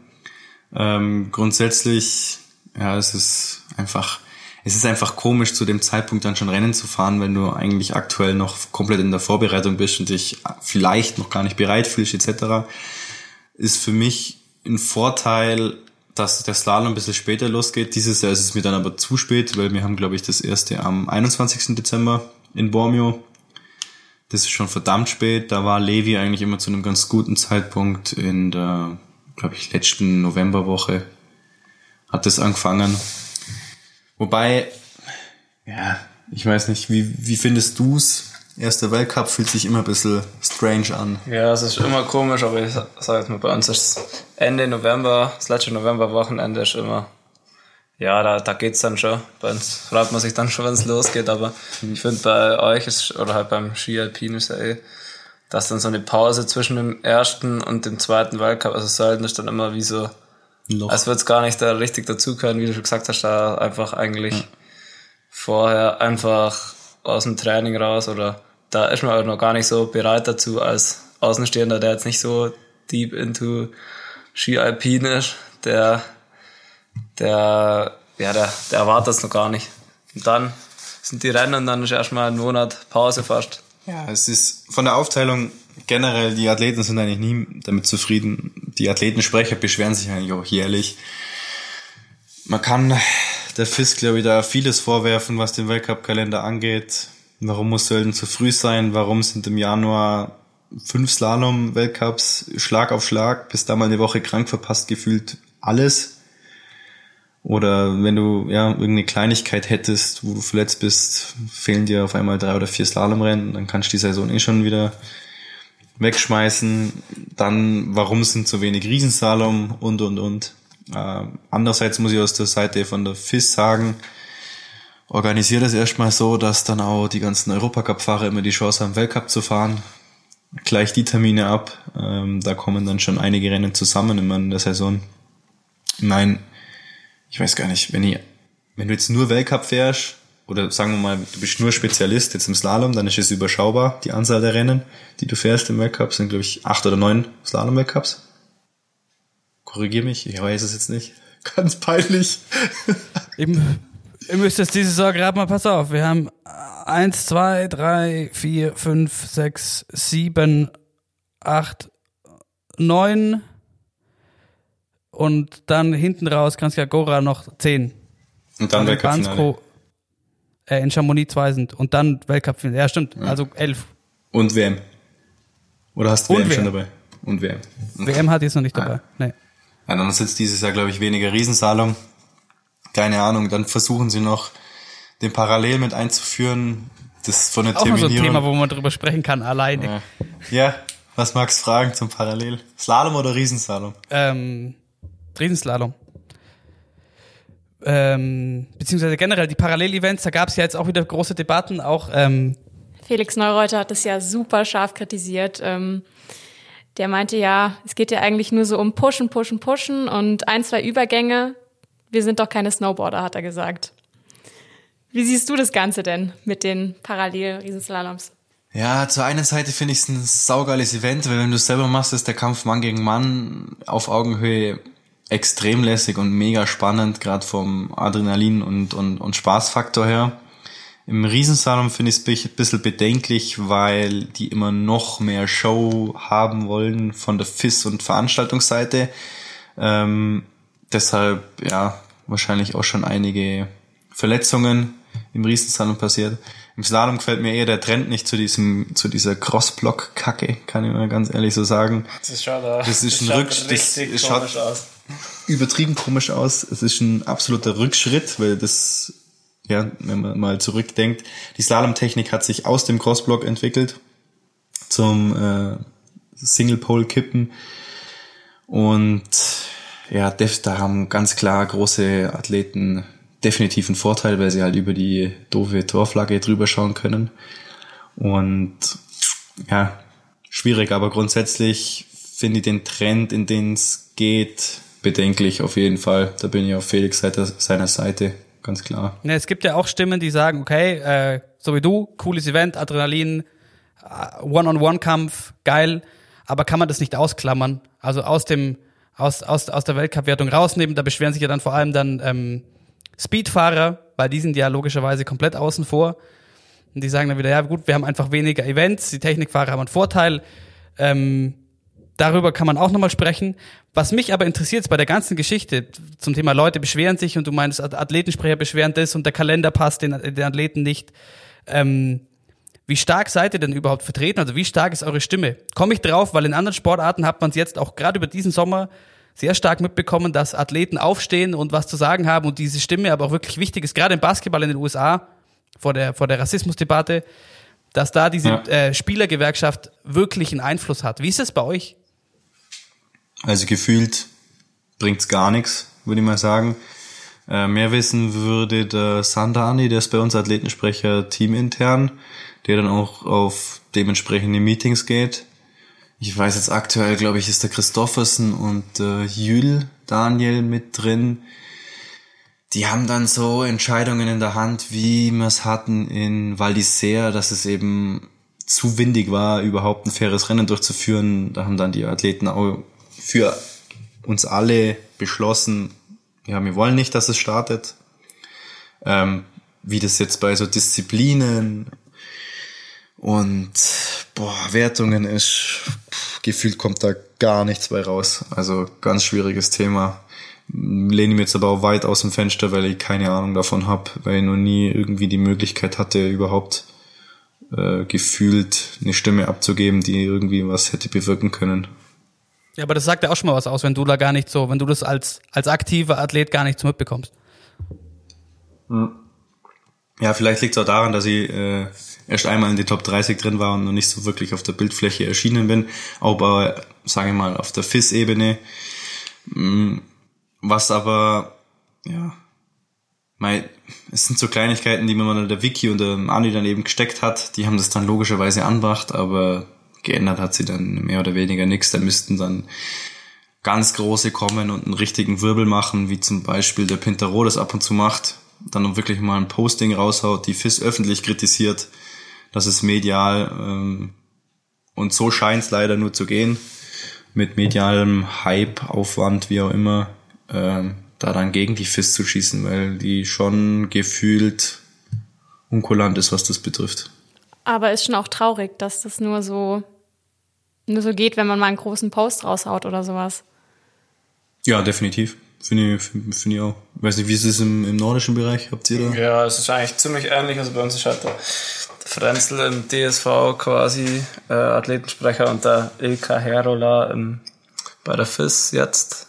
Aber also gefühlt kann die gar nichts bewirken und aber vielleicht, selbst wenn sie was bewirken könnten, irgendwie, also Irgendwer hat immer was dagegen. ja, und die, die Athleten bei uns im Weltcup, da denkt eh niemand dran, dass man, wenn man da jetzt auf den zukommt, dass das dann was bewirkt oder dass man die FIS in irgendwas äh, irgendwie beeinflussen kann. Aber ja, ich glaube, das hängt halt immer alles mit dem Geld zusammen und die TV-Rechte oder die, die Fernsehzeiten, die bestimmen das Geld und deswegen ist da halt die größte Macht. Deswegen haben wir halt auch oft äh, mal einen Spring ganz in der Früh oder einen Lauf ganz spät abends oder zu ganz ungewöhnlichen Zeiten. Aber wenn halt da Live-TV-Time da ist, dann wird das halt da eingelegt und da kann man auch sich, darf man sich auch nicht beschweren. Also könnte man jetzt schon sagen, okay, es gäbe schon genügend Anliegen bei euch beiden jetzt in unterschiedlichen äh, Sportarten, wo man sagt, man würde sich das vielleicht, vielleicht wünschen, dass man da st- stärkere Teilhabe haben kann, aber es kommt, es ist gar nicht so ein Thema, weil man in diesem System quasi eh schon so drin hängt und halt sein, sein, ja auch irgendwo wahrscheinlich irgendwo auch selber schauen muss, wo man bleibt, oder? Ja, also tendenziell würde ich sagen, ja, würde ich mir schon wünschen, aber es wirft sicherlich dann auch wieder mehr Probleme auf, weil ab und zu auch die Speedfahrer, wie du gerade eben schon gesagt hast, ein bisschen gegen die Techniker dann ähm, sticheln, weil die mehr Bewerbe haben. Äh, dann noch die Parallel-Events dazukommen etc. Andersrum ist es dann vielleicht irgendeine Diskussion mit, ja, aber die Speedfahrer bekommen dann, was weiß ich, vielleicht bei den Events mehr, mehr Kohle, weil das eben der spektakulärere Sport ist, das Ab, die Abfahrt in, in Kitzbühel als, die, als der Slalom. Zum Beispiel solche Sachen, ich weiß es nicht, das, du würdest immer auf jeder Seite das Problem finden. Zuletzt hatten wir auch die große Diskussion mit der Kombination bei uns. Machst du Super-G und Slalom, machst du Abfahrt und Slalom, wie, wie machst du die Startreihenfolge und lauter so Die hat sich ja geändert jetzt, oder? die haben es geändert, aber frag mich nicht, ich fahr's nicht. Enthalte mich. Nee, ähm, ich glaube, die hatten jetzt zwei Bewerbe und haben da sogar eine Kugel gemacht. Genauso wie bei Parallel haben sie auch eine Kugel gemacht, obwohl es in den FIS-Regeln steht, dass Zwei es oder drei Rennen. drei Rennen sein müssen, dass es eine Kugel gibt. Es gab dann trotzdem bei zwei Rennen eine Kugel und lauter so Sachen. Also, wie gesagt, da finde ich intern genügend Leute, die gegeneinander schießen. Deswegen ist es auch schwierig, aber es wäre schön, wenn die Athleten dann mehr Stimme hätten bei Themen, die alle betreffen, ja. Auf jeden Fall verständlich. Kommen wir mal zurück zu dem, äh, was ihr offensichtlich nicht ändern könnt, dem Rennkalender und dem Kalender für die anstehende Saison. Wie zufrieden bist du denn damit? Ja, es geht, würde ich mal sagen. Also jetzt wurde mit Was stört dich? Der späte Rennstart stört mich. Dass Levi gestrichen wurde, stört mich. Nicht, weil ich es besonders gern mag, sondern weil es so, ja, mittlerweile durch die drei, vier Jahre, was ich jetzt im Weltcup dabei bin, einfach der Saisonstart ist, so wie er sein soll. Da gehört die Vorbereitung mit dazu, der, die Reise darunter, das Ganze drumherum. Ähm, dazu kommt Bormio, war zwar mein erstes Weltcuprennen, das war damals irgendein Ersatzslalom, ich, ich weiß gar nicht mehr für, für welches Land, ich glaube für Zagreb, weil, weil da zu wenig Schnee war oder schlechtes Wetter wurde da ersetzt. Ähm, sicher eine coole Sache für mich, ähm, aber wir würden, werden da glaube ich bloß bei den Speedfahrern drangehängt. Deswegen ja, finde ich jetzt auch nicht so, so bärig, die die sagen. Und dann mit dem Januar, das wird wieder mega stressig. Es sind einfach so viele Rennen in kurzer Zeit. Dazu noch parallel eventuell den Europacup fahren. Eine zweite Disziplin dazu aufzubauen, undenkbar für mich. Äh, wenn wir das ja vorhin vom Riesensalom hatten. Also schon mal im Januar werde ich definitiv keinen Tag Riesen fahren. Das kannst du vergessen. Da ist Slalom-Training, Weiterreise, Rennen, Training, Rennen, Weiterreise. Es wird dann auch erstmal interessant, wie das dann geht, wenn man von Weltcup zu Europacup switcht. Ja, Wie es dann mit den Tests und Tests und ja, Regeln. Ja, da gibt's eigentlich Ob noch das gar dann nichts. alles so stattfindet. Deswegen, äh, das ist das größte Problem, glaube ich, die Unwissenheit. Was machst du jetzt wirklich oder wie schaut es dann vor Ort aus? Ist es, gibt es überhaupt Regeln bei FIS-Rennen in der, in der niedrigsten Kategorie, wenn man es sagen will? Wie wird es im Europacup gehandhabt und, und, und. Also es sind viele Faktoren, die mich stören, aber am meisten stört mich schon der vollgepackte Slalom-Januar, wenn man so will. So ein geiler Hype, das für Zuschauer sein mag, für einen Athleten ist halt einfach purer Stress und was wäre, wenn irgendwie ein Testergebnis mal positiv ist, bist dann für zwei Wochen raus, hast aber keine Symptome Ja, dann ist halt alles im Arsch. und quasi. ja, dann kannst du, also wie gesagt, wenn es im Januar passiert, kannst die Ski direkt an den Nagel hängen. Das ist, ist halt leider so. Ja, wenn es bei uns einem bei der WM-Vorbereitung passiert, dann kann die ganze, ganze Mannschaft die WM an Nagel hängen. Das wäre auch nicht so witzig. Also da, da ist es Dass bei dir die Fallhöhe groß ist diesen Winter. ein sehr, sehr, sehr, sehr schwieriges Thema und es wird so oder so komisch werden dieses Jahr, aber ich glaube. Was ich nur fragen wollte mit Levi, das ist ja, also ich habe das jetzt nur so am Rande mitbekommen, aber die Damen sind jetzt vor Ort und die Herren jetzt nicht. Ja. Aber aus was für einem Grund? Weil, also ich sage jetzt mal Corona in Levi, da sind jetzt, ja, also in der Vergangenheit, also ich kann es nur aus Kusamur, ist ja quasi um die Ecke da. Da sind ja null Zuschauer, das ist irgendwo in der Pampa. Im, in der Pampa in Finnland, ganz äh, nördlich vom Polarkreis, also da ist wirklich tote Hose da. Da ist tote Hose, ja. Ja, ganz genau weiß ich nicht, äh, ob das jetzt mit den Corona-Vorschriften von Finnland direkt zu tun hat. Ich weiß bloß, dass der Weltcup-Ort Levi sich das nicht leisten kann, an dem einen Wochenende die Damen starten zu lassen und am nächsten die Herren. Dafür ist es zu teuer. Plus, es geht, glaube ich, mit der TV-Übertragungszeit nicht, weil halt ähm, ja was anderes dann Priorität hat, sondern es ist gebucht für die zwei Tage. Und in dem Fall hat man dann entschieden, dass jetzt da zwei Tage die Damen bleiben. Ähm, plus, es wäre irgendwie nicht gegangen, eben mit den Hotels der Überschneidung von Damen- und Herren-Weltcup. Das wollen sie dann auch noch irgendwie trennen, was grundsätzlich schon getrennt ist, also bei Sölden, Levi und Weltcup-Finale plus WM Olympia. Ähm, dass sich die zwei ähm, ja, Geschlechter einfach nicht treffen, um falls, keine Ahnung, ein Corona-Fall im Damenweltcup-Zirkel passiert, dass da nichts auf den Herren überschwappt. Genauso wollen sie Technik und Speed trennen, was eigentlich überhaupt nicht funktioniert, weil viele Techniker Speed fahren und viele Speedfahrer dann auch Parallel-Events und Riesensalom noch. Also, wie gesagt, das ist alles nicht wirklich Das hat letztes durchgedacht. Jahr zum, zum Gesamtweltcup-Sieger genau. geführt, dass man, das- dass das Ganz wieder genau. mehr in Mode kommt. Richtig. Aber da ist vieles nicht so ganz verständlich. Zum Beispiel auch, dass man ähm, die, die Nordamerika-Standorte komplett gecancelt hat. Und dann das ist mir heute auch zum ersten Mal bewusst aufgefallen, hinten Ja. im Kalender der Damen, die fliegen ja nach China. Cool, oder? Ja, Das ist, also find's ich auch verstehe es überhaupt nicht. Dass die Damen dahin fliegen, aber die Herren nicht. Ja, das sind, wie gesagt, viele Entscheidungen, die sehr seltsam sind und dazu kam weder von der FIS noch vom Deutschen Skiverband jetzt bisher eine Pressemitteilung oder sonstiges, sonst würden sie alle wissen, warum das so gemacht wird und was der Sinn dahinter ist. Äh, bisher wissen wir Athleten nur, dass es voraussichtlich so nach dem Plan abläuft, der jetzt rauskommen ist und mehr wissen wir selber noch nicht, ja. Aber Das ist sicher komisch. Sebi, was mich jetzt auch interessieren würde, ähm, du hast gesagt, du fährst natürlich Weltcup, Europacup-Rennen, FIS-Rennen. Wie schaut denn deine Saisonplanung so aus? Ja, jetzt Fokus auf jeden Fall auf die Slalom-Weltcups. Beiläufig den Europacup zu halten. Ähm, erst einmal, weil ich da äh, Führender bin, da möchte ich unter den Top 15 bleiben. Als Backup, logischerweise, plus Renntraining, weil das einfach ein geiles Renntraining ist. Die machen auch gute, gute Pisten, es sind schwierige Pisten mittlerweile dabei. Plus es starten nach wie vor viele Weltcup-Fahrer im Europacup, also es ist ein cooler Vergleich.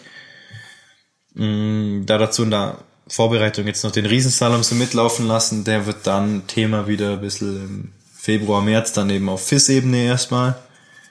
Und ja, Fokus sind die Weltcup-Slaloms, die gut oder sehr gut zu bestehen, den Europacup nebenher laufen zu lassen und am Ende von der Saison eventuell nur im Riesenslalom ein bisschen Gas geben zu können. Und dann werde ich sowas bei 30 bis 35 Rennen insgesamt rauskommen, plus knapp 130, 140 Skitage, schätze ich mal. So war es mal bisher. Ja. Ähm, aber daran anschließend noch ähm, zum Europacup. Wie, wie, wie spontan kannst du das, das habe ich mir schon, schon lange gefragt, wie spontan kannst du jetzt beschließen, okay, ich fahre hier noch ein FIS-Rennen, hier noch ein Europacup? Oder wie sieht es in der Planung aus? Oder steht es auch jetzt schon alles vorher, okay, Europacup hier, da mal noch, weiß ich nicht, FIS-Rennen am Oberjoch hier zwischen reingeschoben? Ja. Oder passiert es dann doch spontan? Ja, wie gesagt, die FIS äh, schreibt den Kalender raus. Das passiert dann eben nicht nur für den Weltcup-Kalender, sondern auch für den Europacup-Kalender Europacup -Kalender und den FIS-Kalender. Da überprüfen dann mehr oder weniger die Trainer, du kannst als Athlet ganz normal über die FIS-Seite zugreifen, was denn so in einem gewissen Zeitraum in Frage kommt oder ob es sich überhaupt ausgeht, das zu machen. Da erinnere mich an letztes Jahr äh, bin ich von Madonna nach Frankreich gefahren, glaube ich, neun Stunden. Bin da zu, also ersten Weltcup gefahren in Madonna, dann ein Nachtrennen, nächsten Tag neun Stunden nach Frankreich, dort zwei Slaloms Europacup und dann wieder äh, zehn oder elf Stunden bis nach Wengen, um da wieder in Slalom Weltcup zu fahren. Deswegen ausgehen tut sich fast alles, aber ob es dir dann der Wert ist, das dann zu machen, ist die andere Frage. Es gibt paar Termine, die überschneiden sich. Ich bin letztes Jahr in Zagreb nicht gefahren, weil ich dafür einen Europacup gefahren bin. Das war eine taktische Entscheidung, die sich Gott sei Dank auszahlt hat. Und ja, so legst du es dann mit deinem Trainerteam eigentlich fest, was überhaupt in Frage kommt zu machen oder nicht. Oder du sagst dann selber, hey, wisst ihr was, ich brauche noch ein bisschen Sicherheit, im steilen Gelände, lass mal noch ein FIS-Rennen suchen, ähm, das in der Woche stattfindet und irgendwie an einem geilen Hang ist, was steiler ist, dann hast du einfach ein gutes Renntraining. Und spontan geht's, glaube ich, bis immer am Vorabend die Meldung, dass die, dass die ähm, Sitzung und je nachdem, welcher Trainer dafür beauftragt ist, die Leute zu melden, ähm, kannst du das bis abends um, oh, nagel mich nicht fest, sechse bis achte, äh, kannst du dich noch melden lassen. Okay. Und die Infrastruktur. Weltcup früher, glaube ich. Und die Infrastruktur wird dir dementsprechend als Kaderathlet einfach gestellt, auch wenn du sagst, okay, ich fahre jetzt zehn Stunden dahin, fahre da ein Rennen, zehn Stunden da wieder zurück. Oder ist es dann, geht mhm. es dann mehr in Richtung Eigenverantwortung, weil der Verband sagt, okay, du hast dein Programm, alles was darüber hinausgeht, ist dein Business irgendwo? Ähm, das Gott sei Dank nicht. Also es kommt schon auch vor, wenn du jetzt das eine FIS-Rennen in Buxtehude unbedingt fahren willst, dann musst du halt selber anreisen. Äh, aber soweit ist es dann eigentlich mit dem Trainer abgesprochen und dann sagt er, hey, hör zu, äh, das sind jetzt zwei, drei andere Athleten auch noch. Entweder du gehst dann mit einem anderen Team mit, äh, gliederst dich da ein, was überhaupt kein Problem ist. Und oder der Trainer fährt mit dem mit und dann bist du eigentlich versorgt, ja, was das angeht. Aber ansonsten muss du halt mal privat fahren, ist jetzt auch nicht die Welt. Aber ähm, wie stark unterscheidet sich jetzt das Niveau im Europacup zu dem im Weltcup? Ja, ähm, in letzter Zeit eigentlich gar nicht mehr so, weil du kannst schon sagen, die Top 15 im Europacup starten mal fix auch immer im Weltcup. Und die Top 15 im Europacup sind aufgrund der FIS-Punkte, die du da fahren kannst, ähm, auch meistens die, die dann nach den Top 30 als erste starten. Also die ersten 15 bis 20 vom Europacup sind meistens dann auch, sage ich mal, Plätze 31 bis 60 äh, in der Weltcup-Startliste. Genau. Und ja, da ist der Schritt halt extrem oder die Dichte, sage ich mal, von Platz 20 Weltcup bis zum 60. vom Starterfeld her ist extrem. Es sind viele gute Jungs. Jetzt gerade im Slalom, ich glaube, Slalom hat sowieso die höchste Dichte, weil sie am meisten fahren. Und deshalb ist der Schritt in die Top 30 so wichtig und auch so schwierig. Genau. Jetzt kommen wir nochmal ähm, auf das, was dann ganz oben vielleicht auch passiert, weil es ja doch ähm, auch da einiges zu, zu, zu besprechen gibt. Wir haben es vorhin schon mal kurz an, anklingen lassen. Letztes Jahr gab es ja quasi einen Überraschungs-Gesamtweltcup-Sieg durch Alexander Kilde. Der äh, Zweikampf Christoffersen Panterow fiel ein bisschen enttäuschend vielleicht für manche Fans aus. Ähm, aber die große Frage dabei ist doch, nachdem es ja, nachdem jetzt quasi die Dominanz der letzten Jahre der Technikfahrer, vor allem natürlich ähm, namentlich Marcel Hirscher, der raus ist, ähm, gebrochen ist, sage ich mal, zeichnet sich da ein Trend ab, dass es vielleicht doch wieder weg davon geht, dass diese absolute Dominanz in Anführungszeichen der Technikfahrer gegeben ist? Schwierig, weil, glaube ich, auch so der, die Ära der Allrounder, die wirklich alle Disziplinen fahren, wie es jetzt der Hirscher zum Beispiel gemacht hat oder auch der Pintero ab und zu noch macht, die, die geht dem Ende zu, beziehungsweise die ist jetzt am Ende. Es gibt so gut wie keine Sportler, die wirklich alles mehr fahren können oder fahren. Dazu ist die Dichte in den einzelnen Disziplinen zu groß. Und da nach wie vor mehr Technik-Events als Speed-Events stattfinden, wird es für die Speedfahrer ganz, ganz schwierig. Die brauchen schon brutale Saisonen, um da im Gesamtweltcup mitzusprechen, glaube ich. Der Trend ist eher, dass die Technikspezialisten, die aus dem Riesensalon kommen und so den Slalom, sage ich mal, nebenher laufen haben, tendenziell in den Speed-Bereich drücken. Ähm, weil ja Speed, also Riesensalom und Super-G ähnlich sind und es viele Super Gs gibt, wo du mit ja, technischem Skifahren sehr viel erreichen kannst, so wie es der Hirscher aber einfach gezeigt hat, der da dann auch noch dominiert hat, durch das, dass er es ja in Slalom und Riesenslalom einfach königlich beherrscht hat. Aber ist das dann, weil, weil ich frage mich, weil das ist dann, das dachte ich mir so schon, aber ist dann, ist dann nicht die Zeit der Speedfahrer allgemein irgendwie vorbei, wenn es keine Perspektive gibt in dem Sinne? Beziehungsweise müsste man dann nicht den Gesamtweltcup reformieren, weil es, weil es so Nein, das würde ich nicht sagen. Nee, nee. Nein? Nee, die, die, die Chancen ähm, durch den Parallel-Riesenslalom sind für die reinen Speedfahrer höher denn je, würde ich sagen. Weil wenn die, ich weiß gar nicht, wie da die Regelung, Regel ist, sobald du, ja, die haben auf jeden Fall auch ein Recht, ein Startrecht im Parallel-Riesenslalom. Und für die Speed-Kolosse ist sowas kurzes, äh, nicht drehendes mit bisschen technischem Können äh, und Sprüngen sogar äh, ja, gef gefundenes Fressen, würde ich mal sagen. Das sind schon gescheite Maschinen, die da in, auf diese 20, 30 Sekunden eine geile Performance liefern können und ganz vorne mit dabei sein, so wie der Kill dir das auch gezeigt hat.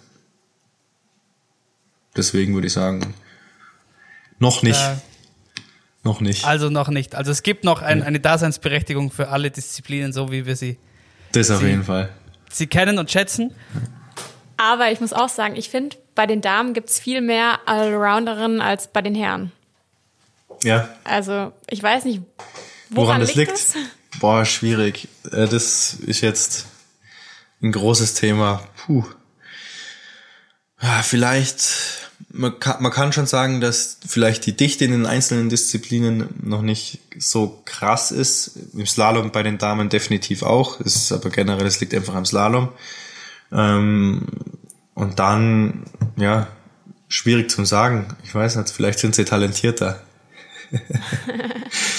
äh, nee, ganz schwierig, ganz schwierige Sache. Es ist so der Trend, dass dann doch, jetzt wie zum Beispiel klar die Schifrin, die ist natürlich auch mega dominant, was die Technikdisziplinen betrifft, aber dann auf ein, auch eine schöne Abfahrt gewonnen hat.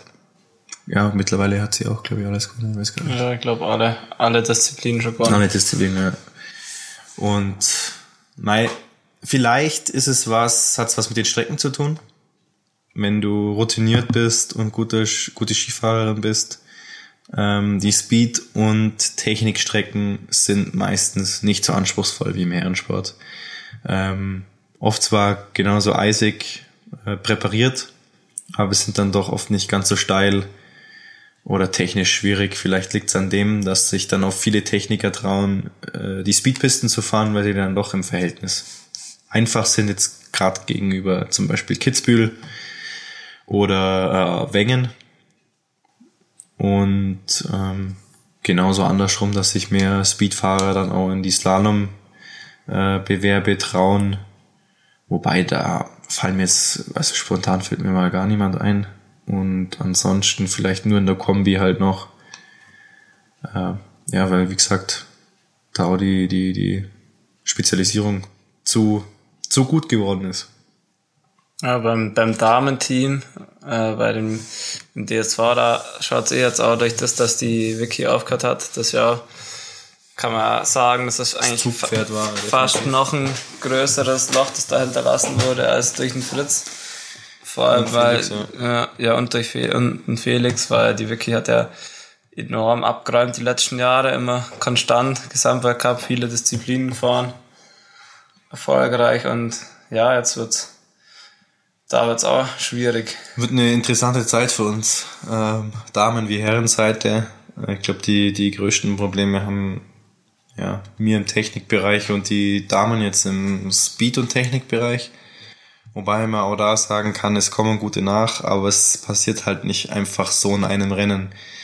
Ihr müsst auch immer bedenken, dass die, ja, die Bedingungen im Rennverlauf werden halt schlechter und die jüngeren Fahrer kommen halt hinten raus. Das macht unseren Sport immer so speziell jetzt gerade gegenüber logischerweise Skisprung beziehungsweise Kombi. Klar, da hast du das mit dem Wind. Klar kann die Loipe nachlassen, aber äh, im Da haben Idealfall alle, alle, alle gleiche Bedingungen. hoffentlich ja. Und im Skifahren ist schon ja teilweise extrem krass, wie wie wie schlecht Pisten präpariert werden können. Beziehungsweise viele Weltcup-Orte haben auch das Problem, dass sie es zu kurzfristig machen, weil sie die Strecke nicht extra so lang blocken können, ähm, dass dann die ja, Bedingungen so schlecht werden und deshalb ist es einfach schwierig für jüngere Fahrer oder dann nicht ganz so gute, die den Ort noch nicht kennen, die die Piste noch nicht kennen, gute Er- Ergebnisse abzuliefern.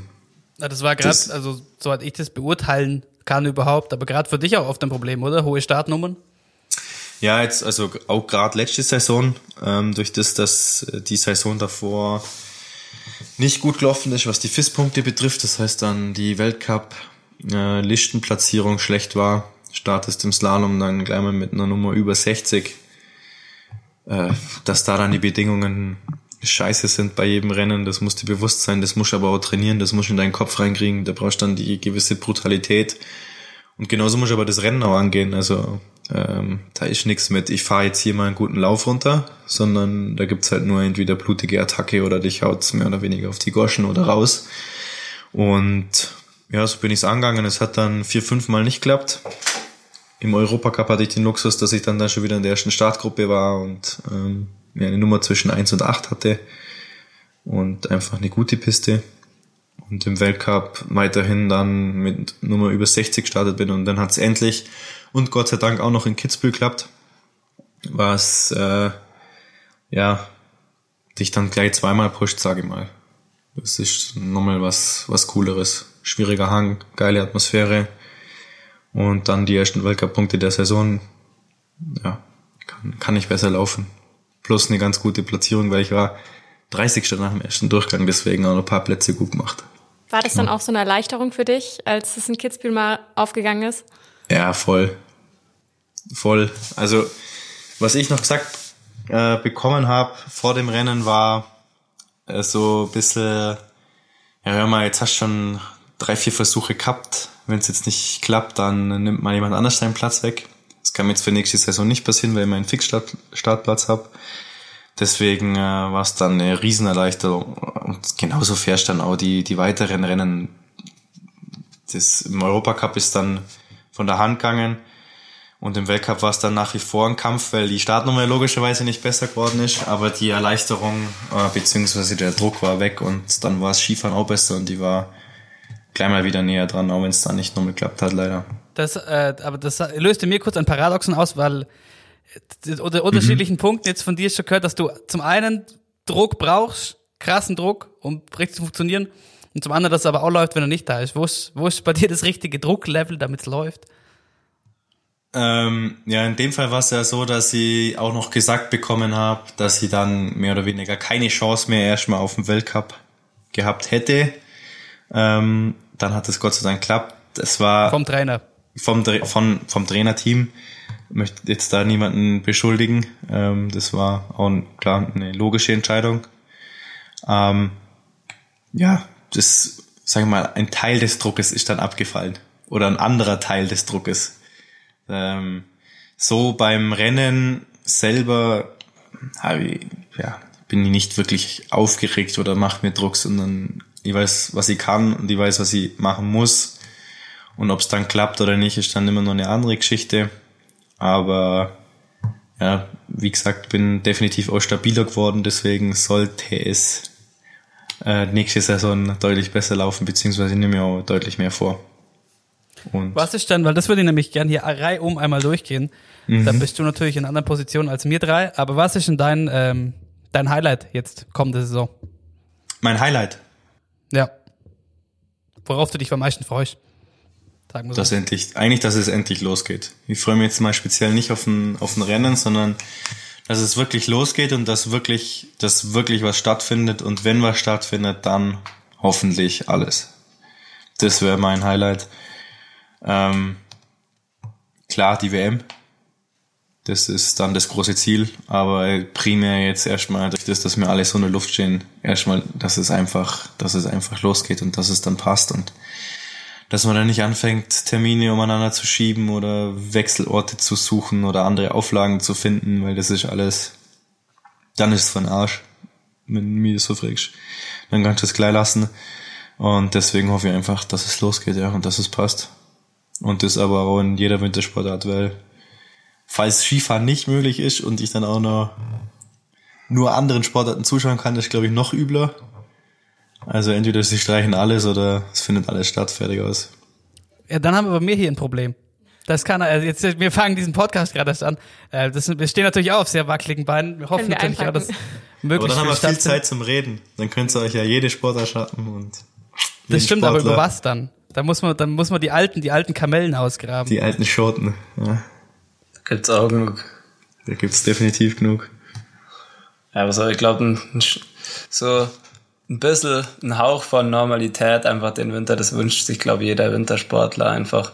Auch wenn es dann quasi mit Corona-Tests und Vorschriften ist, aber dass einfach so das Training vorbei ist, einfach nur für nichts trainieren, so quasi, dass man dann einfach Weltcup wieder hat, dass man so einen Rhythmus wieder reinkommt. Ob, ob das dann mit Tests ist und mit was auch immer, ich glaube, das ist, ich glaube, das, das wünscht sich wirklich jeder Athlet, weil so in der Luft hängen ist das Schlimmste, was es gibt. Ja. Jetzt mal ganz kurze Frage an euch, an euch beide, weil eine, ein Faktor von Corona, da haben wir gar nicht drüber gesprochen. Ähm, merkt ihr eigentlich was, wahrscheinlich, vielleicht auch auf, auf unterschiedlichen Leveln, in Bezug auf äh, Finanzierung und Budget, sei es jetzt über den Verband oder aber auch über eure, eure ähm, eigenen Sponsoren? Sponsoren. Ja. Ich jetzt nicht, nicht so stark. Also ich habe durch das, dass ich auf Sponsorsuche war, das war schwieriger, definitiv. Plus ähm, bei den Skifirmen hat man es gleich mal gehört, dass Einsparungen gemacht werden. Ähm, so richtig betroffen sind wir jetzt nicht, aber man hat auf jeden Fall im DSV auch gehört, äh, Leute aufpassen, nur das Nötigste und ich glaube, der Deutsche Skiverband ist nicht der einzige Verband, der wirklich da am Notnagel hängt. Äh, ganz vorneweg der italienische durch die verlorene WM plus die erneute finanzielle Belastung für eine zweite WM. Ähm, auch bei denen hat man gehört, dass ungewöhnlich viele Kaderathleten rausgeschmissen worden sind. Und das war aber in definitiv allen Verbänden der Fall. Sicherlich auch Trainerkürzungen. Ähm, Ja, das war, war bei uns ja auch so. Also bei uns hat es dann im Weltcup-Team jetzt eigentlich gar nicht so krasse Wirkung gehabt. Ich glaub, ja, da da gab es schon auch Leute, also ich glaube, die Trainer waren schon auch in Kurzarbeit. klar. Ich weiß auch nicht genau wie, genau wie lang und was. Aber was, wo es am meisten spürbar ist, ist eigentlich in, in der Jugendarbeit. Also die Nachwuchskader, die haben halt, also was ich gehört habe, bei uns ist ja quasi der erste DSV-Kader, ist der DC-Kader, dann kommt der C-Kader, B-Kader und Ja. A-Kader, glaube ich jetzt bin. Und im DC-Kader da und C-Kader, da haben, da jammern sie schon ziemlich, da ist halt enorm das Budget gestrichen worden und ja, für die ist dann auch nicht, nicht leicht, vor allem weil die Athleten, die brauchen sie am, am meisten die Unterstützung. Na ja, klar. Ja, ich glaube, du kannst so sagen, dass im Weltcup-Team selber merkst du es wahrscheinlich nicht. Aber drumherum von Erzählungen und so, wie der Finzi gerade gesagt hat, im, im, im Jugend-Schülerbereich, äh, es ist wahrscheinlich extrem. Und ähm, finde ich extrem schade, aber es, ja, ich denke, da geht's allen Verbänden und allen Nationen gleich. Und wir, wir hoffen genauso wie alle anderen Firmen, Unternehmen etc., dass sich das wieder normalisiert, weil ja, der, der Nachwuchs ist halt extrem wichtig in jeder Sportart. Ja, das ist auf jeden Fall. Aber bei dir Sponsorensuche hat demnach äh, dann doch geklappt. Gott sei Dank, ja, alles in trockenen Tüchern passt. Gott sei Dank. Das ist nur eine, eine Sache, die, die ich mal fragen wollte. Weil, ähm, so kurz, kurze Anekdote meinerseits, als äh, ich noch Fußball gespielt habe, beim, beim FC Oberstdorf, da hat ähm, die Firma meines Vaters hat irgendwann mal in der, in der C- oder B-Jugend mal die Trikots gesponsert. Und da hört man sich natürlich die, die, die blöden Sprüche an, ja, der, der, der Bartscheider spielt auch bloß, ähm, weil der Name vorne auf dem Trikot steht. Ich nehme mal ganz stark an, äh, das ist bei dir und deiner Helmsituation bisher nicht so. Ähm, das ist tatsächlich nicht so. Also ähm, mein Kopfsponsor war Holzmann Medien. Die sind weder verwandt noch verschwägert mit uns. Witzigerweise arbeitet mein Vater aber in der Firma. Der hat ja dann den Erstkontakt hergestellt. Und deshalb hatte ich jetzt auch immer Holzmann auf dem Kopf rumfahren. Äh, fahren. das ist jetzt dann aber kommende Saison nicht mehr so. Aber ja, habe ich mir auch viel Blödes anhören müssen, dass hier der, der, der, der Vater mich finanziell unterstützt. Es war nicht so, Leute. War nicht so. Dann hätten hätten wir das jetzt auch mal geklärt. Genau. Ja gut, ähm, zum Thema Highlights. Jetzt hast du mir gesagt, äh, du freust dich vor allem, dass äh, oder du hoffst vor allem, dass alles geregelt stattfinden kann.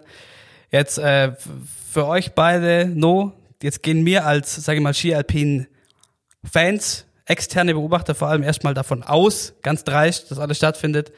Findet ihr, auf welches, auf welches Rennen als Zuschauer freust du dir am meisten? Auf welches Rennen? Ein, ein Lieblingsrennen von mir. Ja, es ist schwierig. Also bin eigentlich, also mein Lieblingsrennen ist eigentlich Sch Schladming. Night Race war halt angenehm abends zum Schauen und immer enorm spannend, finde ich. Im Slalom halt speziell und im, ja, dann bin ich eigentlich ein ziemlich großer Riesenslalom-Fan. ist für mich so der eleganteste Schwung. Und was dann? Alter Badaia.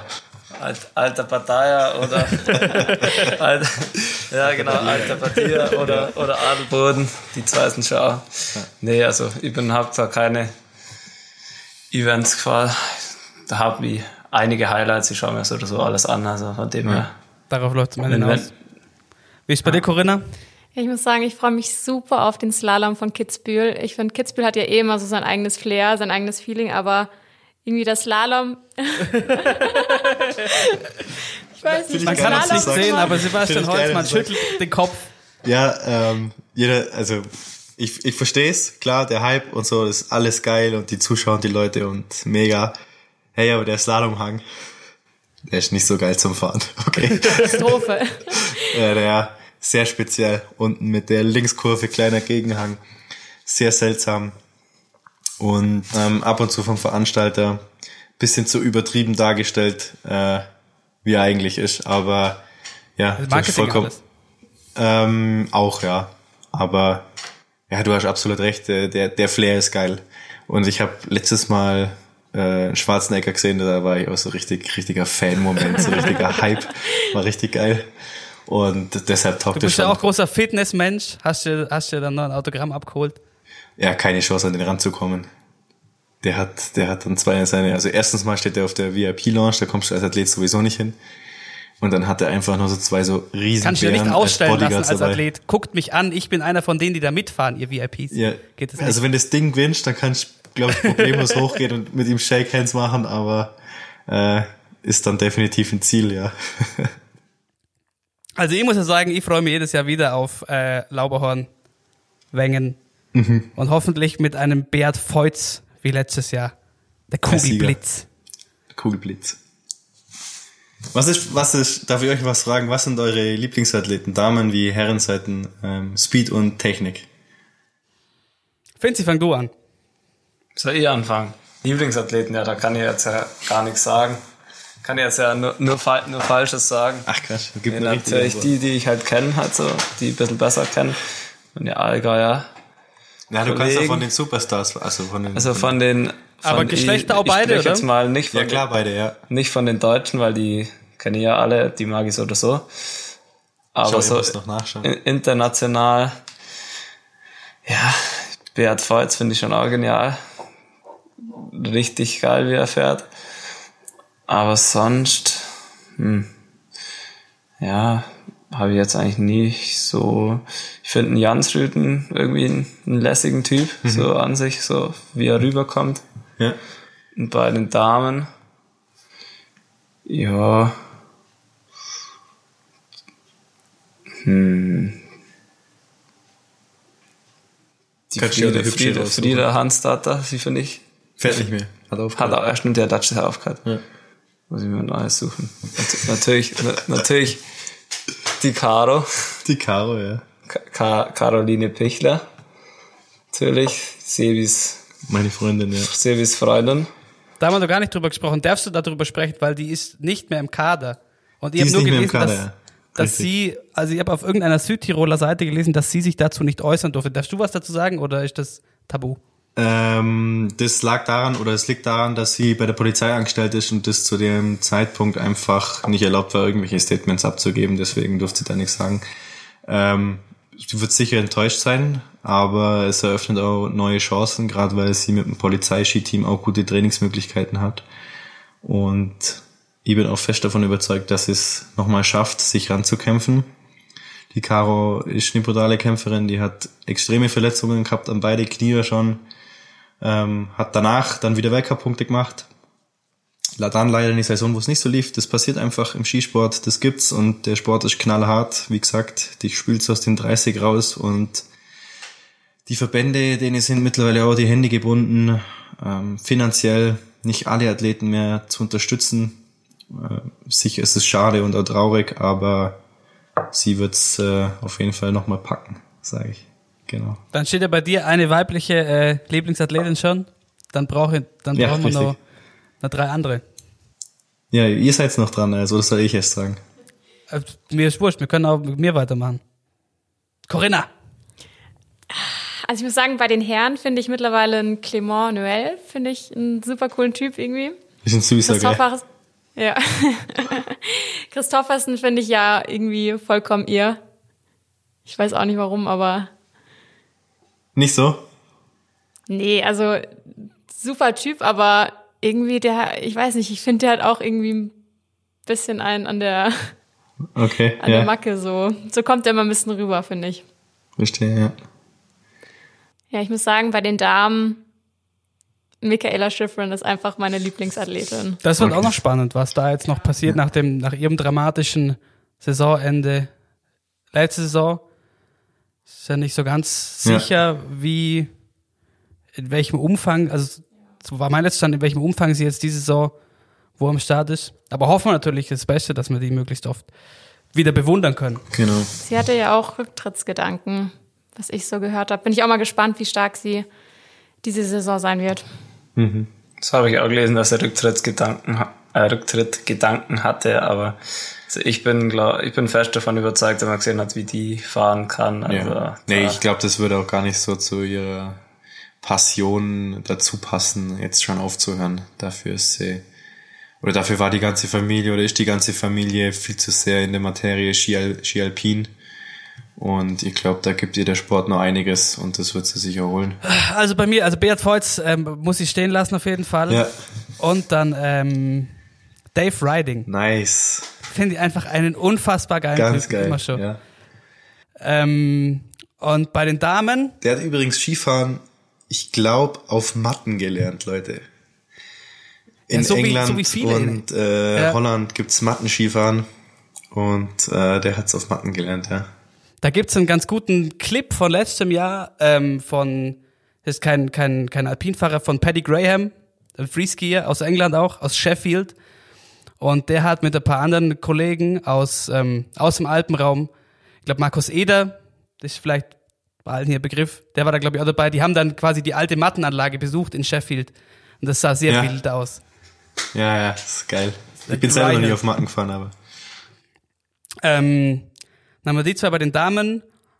Weil mir letztes Jahr unfassbar gut gefallen äh, hat, war Marta Bassino, um nochmal nach Italien zu kommen. Puh, Und dann, da müsst ihr überlegen.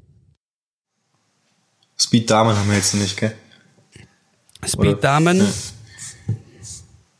Puh. Ilka Stuhec, oder? Die Stuhek. Stuhek. Nee, fällt mir gerade echt schwer. Hast du eine Empfehlung, wen, wen, ich mir, auf wen ich besonders achten soll, Speed Damen diesen Winter? Speed, boah, ein Geheimtipp, meinst du? Dazu Ja. kenne ich mich im Speed zu wenig aus, glaube ich. Ein Ähm, Insider-Geheimtipp, ja gut, wenn du schon sagst, kennst du nicht so aus. Das ist Insider-Geheimtipp natürlich schwierig. Sophia Gotcha. Die Gotcha auf jeden Fall. Ja, aber die hat ja schon bewiesen, dass sie super Das ist ja kein- das ist ja kein kein, Geheimtipp. kein Geheimtipp mehr. Nee, ich hoffe, auf die deutschen Damen darf man auch schauen. Kira. Kira, dass die. Das ist ja auch schon fast kein aufzeigt. Geheimtipp mehr. Ja. Aber das ist natürlich auch krass, dass jetzt auf einmal die irgendwie die, die Nummer eins Hoffnung ist. Von ja, so schnell geht's. Ja. Ja, genau, das habe ich ja vorhin gemeint damit, dass die Vicky hört auf und jetzt Naja. ist die Kira schon da.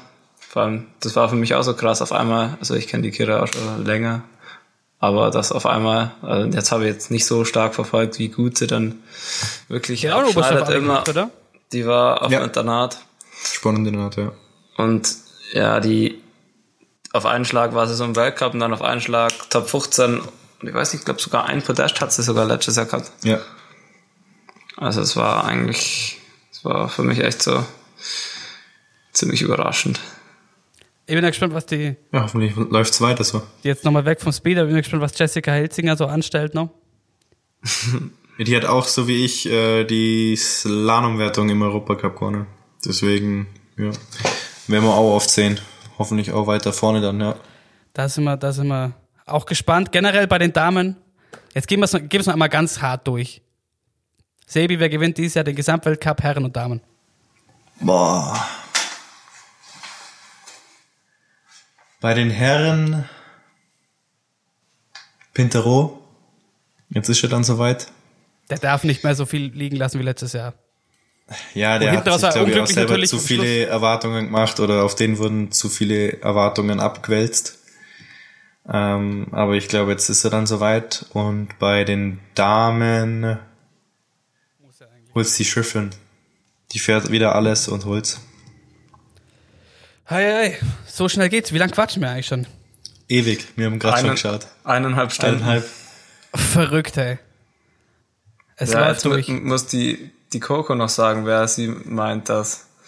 Es müssen schon so. alle einen Tipp abgeben Okay, im stimmt. Gesamtweltcup. Okay, okay. Das müssen wir uns dann merken. Es darf auch, es, es darf auch eine unpopular Opinion sein. Wir könnten eigentlich auch mal so ein Tippspiel ähm, aufstellen für die Saison. Finde ich auch ganz cool.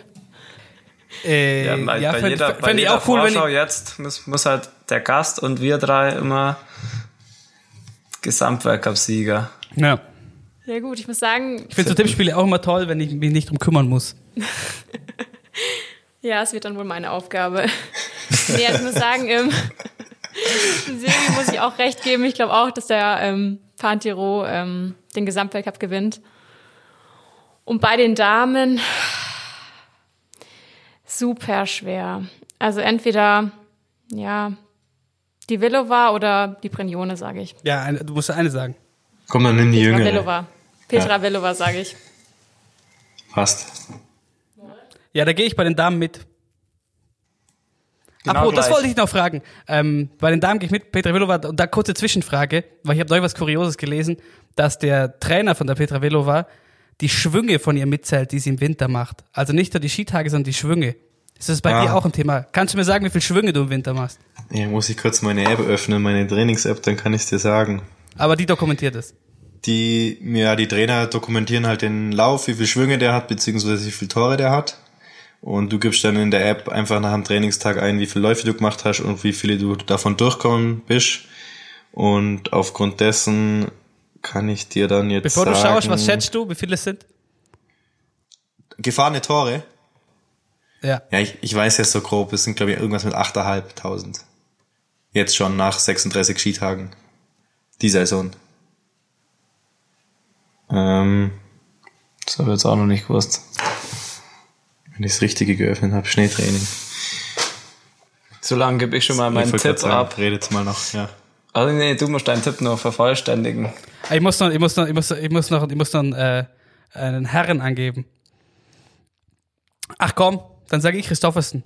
Ah, den, den, den wollte ich auch nehmen. Also ich sag, ich sag auch, dass Christoffersen gewinnt einen Herren-Gesamtweltcup und bei den, bei den Frauen auf jeden Fall die Chefin. Also da führt ja gar kein Weg dran vorbei. Okay, Corinna, schreibst du das auf? Ja, ich werde es aufschreiben. Und dann, äh, dann müssen wir das natürlich äh, dementsprechend noch abgleichen. Wir müssen auch noch einen, äh, einen Einsatz, Festlegen. einen Wetteinsatz dann uns ausdenken. Ja. Okay. Und hast du die Zahl? Hi, hi, hi. Nee, die Scheiß App lädt nicht, Entschuldigung. Vincent Geiger ist übrigens, was äh, Zoom-Calls angeht, weder Technik noch Speech-Spezialist, können wir euch verraten nach dieser Aufzeichnung heute. Ja, das, Und das, das, lag, obwohl er Student ist. das, das, lag, das, lag, das lag nicht an mir. Die, die AirPods wollten nicht so. Also die, die App funktioniert nicht. Ich habe nur einen äh, weißen. Ah, jetzt lädt was. Ah, jetzt, Okay, ich hab's. Moment. Es sind. Ach, es sind sogar schon 11.856 Tore und 8.688 im Slalom. Zauber. Ja, ich muss echt sagen, ich dachte erst, es wäre ein Scherz, als du meintest. Du weißt es wirklich. Nee, da dürften Ende der Saison, glaube ich, so knapp 18.000 bis 20.000 Slalomtore rauskommen und 2.000, 3.000 Riesenslalomtore. Circa. Da kann man natürlich viel damit anfangen. Ja. Sau viel. Das sind die Echt- wirklich echt- wichtigen Zahlen. Echt geile Trainingsdoku. Wichtig, ganz wichtig. Aber, aber äh, ich finde es trotzdem interessant. Ja, es ist schon witzig. Zu Gut was in die Knochen. 310 Läufe waren es übrigens. Ansonsten ähm, würde ich an der Stelle sagen, wir haben sehr, sehr viel wild durchgearbeitet, aber es ist auch eine wilde Zeit. Es wird wahrscheinlich eine wilde Saison. Wir hoffen natürlich, dass alles in halbwegs geregelten Bahnen stattfinden kann und du deinen fixen Weltcup, Weltcup, Weltcup Jetzt Startplatz hört's dann langsam auf. Ja, ja. ja, jetzt, jetzt reicht's dann, ähm, möglichst gut nutzen kannst, möglichst viel mitnimmst. Wir werden dich natürlich ähm, aus der Ferne begleiten. Vielleicht können wir dich ja auch dann irgendwann mal wieder während der Saison für ein kleines Update zuschalten oder so, wenn dir das genehm ist. Und ich sag schon mal vielen, vielen Dank für deine Zeit. Ja, Sebi, danke dir, gell? Das war sehr unkompliziert. Hat nicht viel dazu gebraucht, außer eine WhatsApp und dann war das Ding geritzt. Eine Uhrzeit ausgemacht, dann Wie man es Also, halt kennt. sehr, sehr unkompliziert. Ja. Und da bin ich recht froh, dass das nicht so, dass kein Stress war und ich denke, war cool, dass du dabei warst. Dann auch an alle, die bis hierhin durchgehalten haben, Respekt an euch. Ähm, wir werden euch über unseren Instagram-Kanal, der heißt at she.happens.pod, wenn ich es richtig verstanden habe, ähm, auf dem Laufenden halten, was und wann das als nächstes kommt. Ich bedanke mich auch, war sehr cool, war mal was Neues und äh, ja, hoffentlich bis bald, würde ich sagen. Ciao.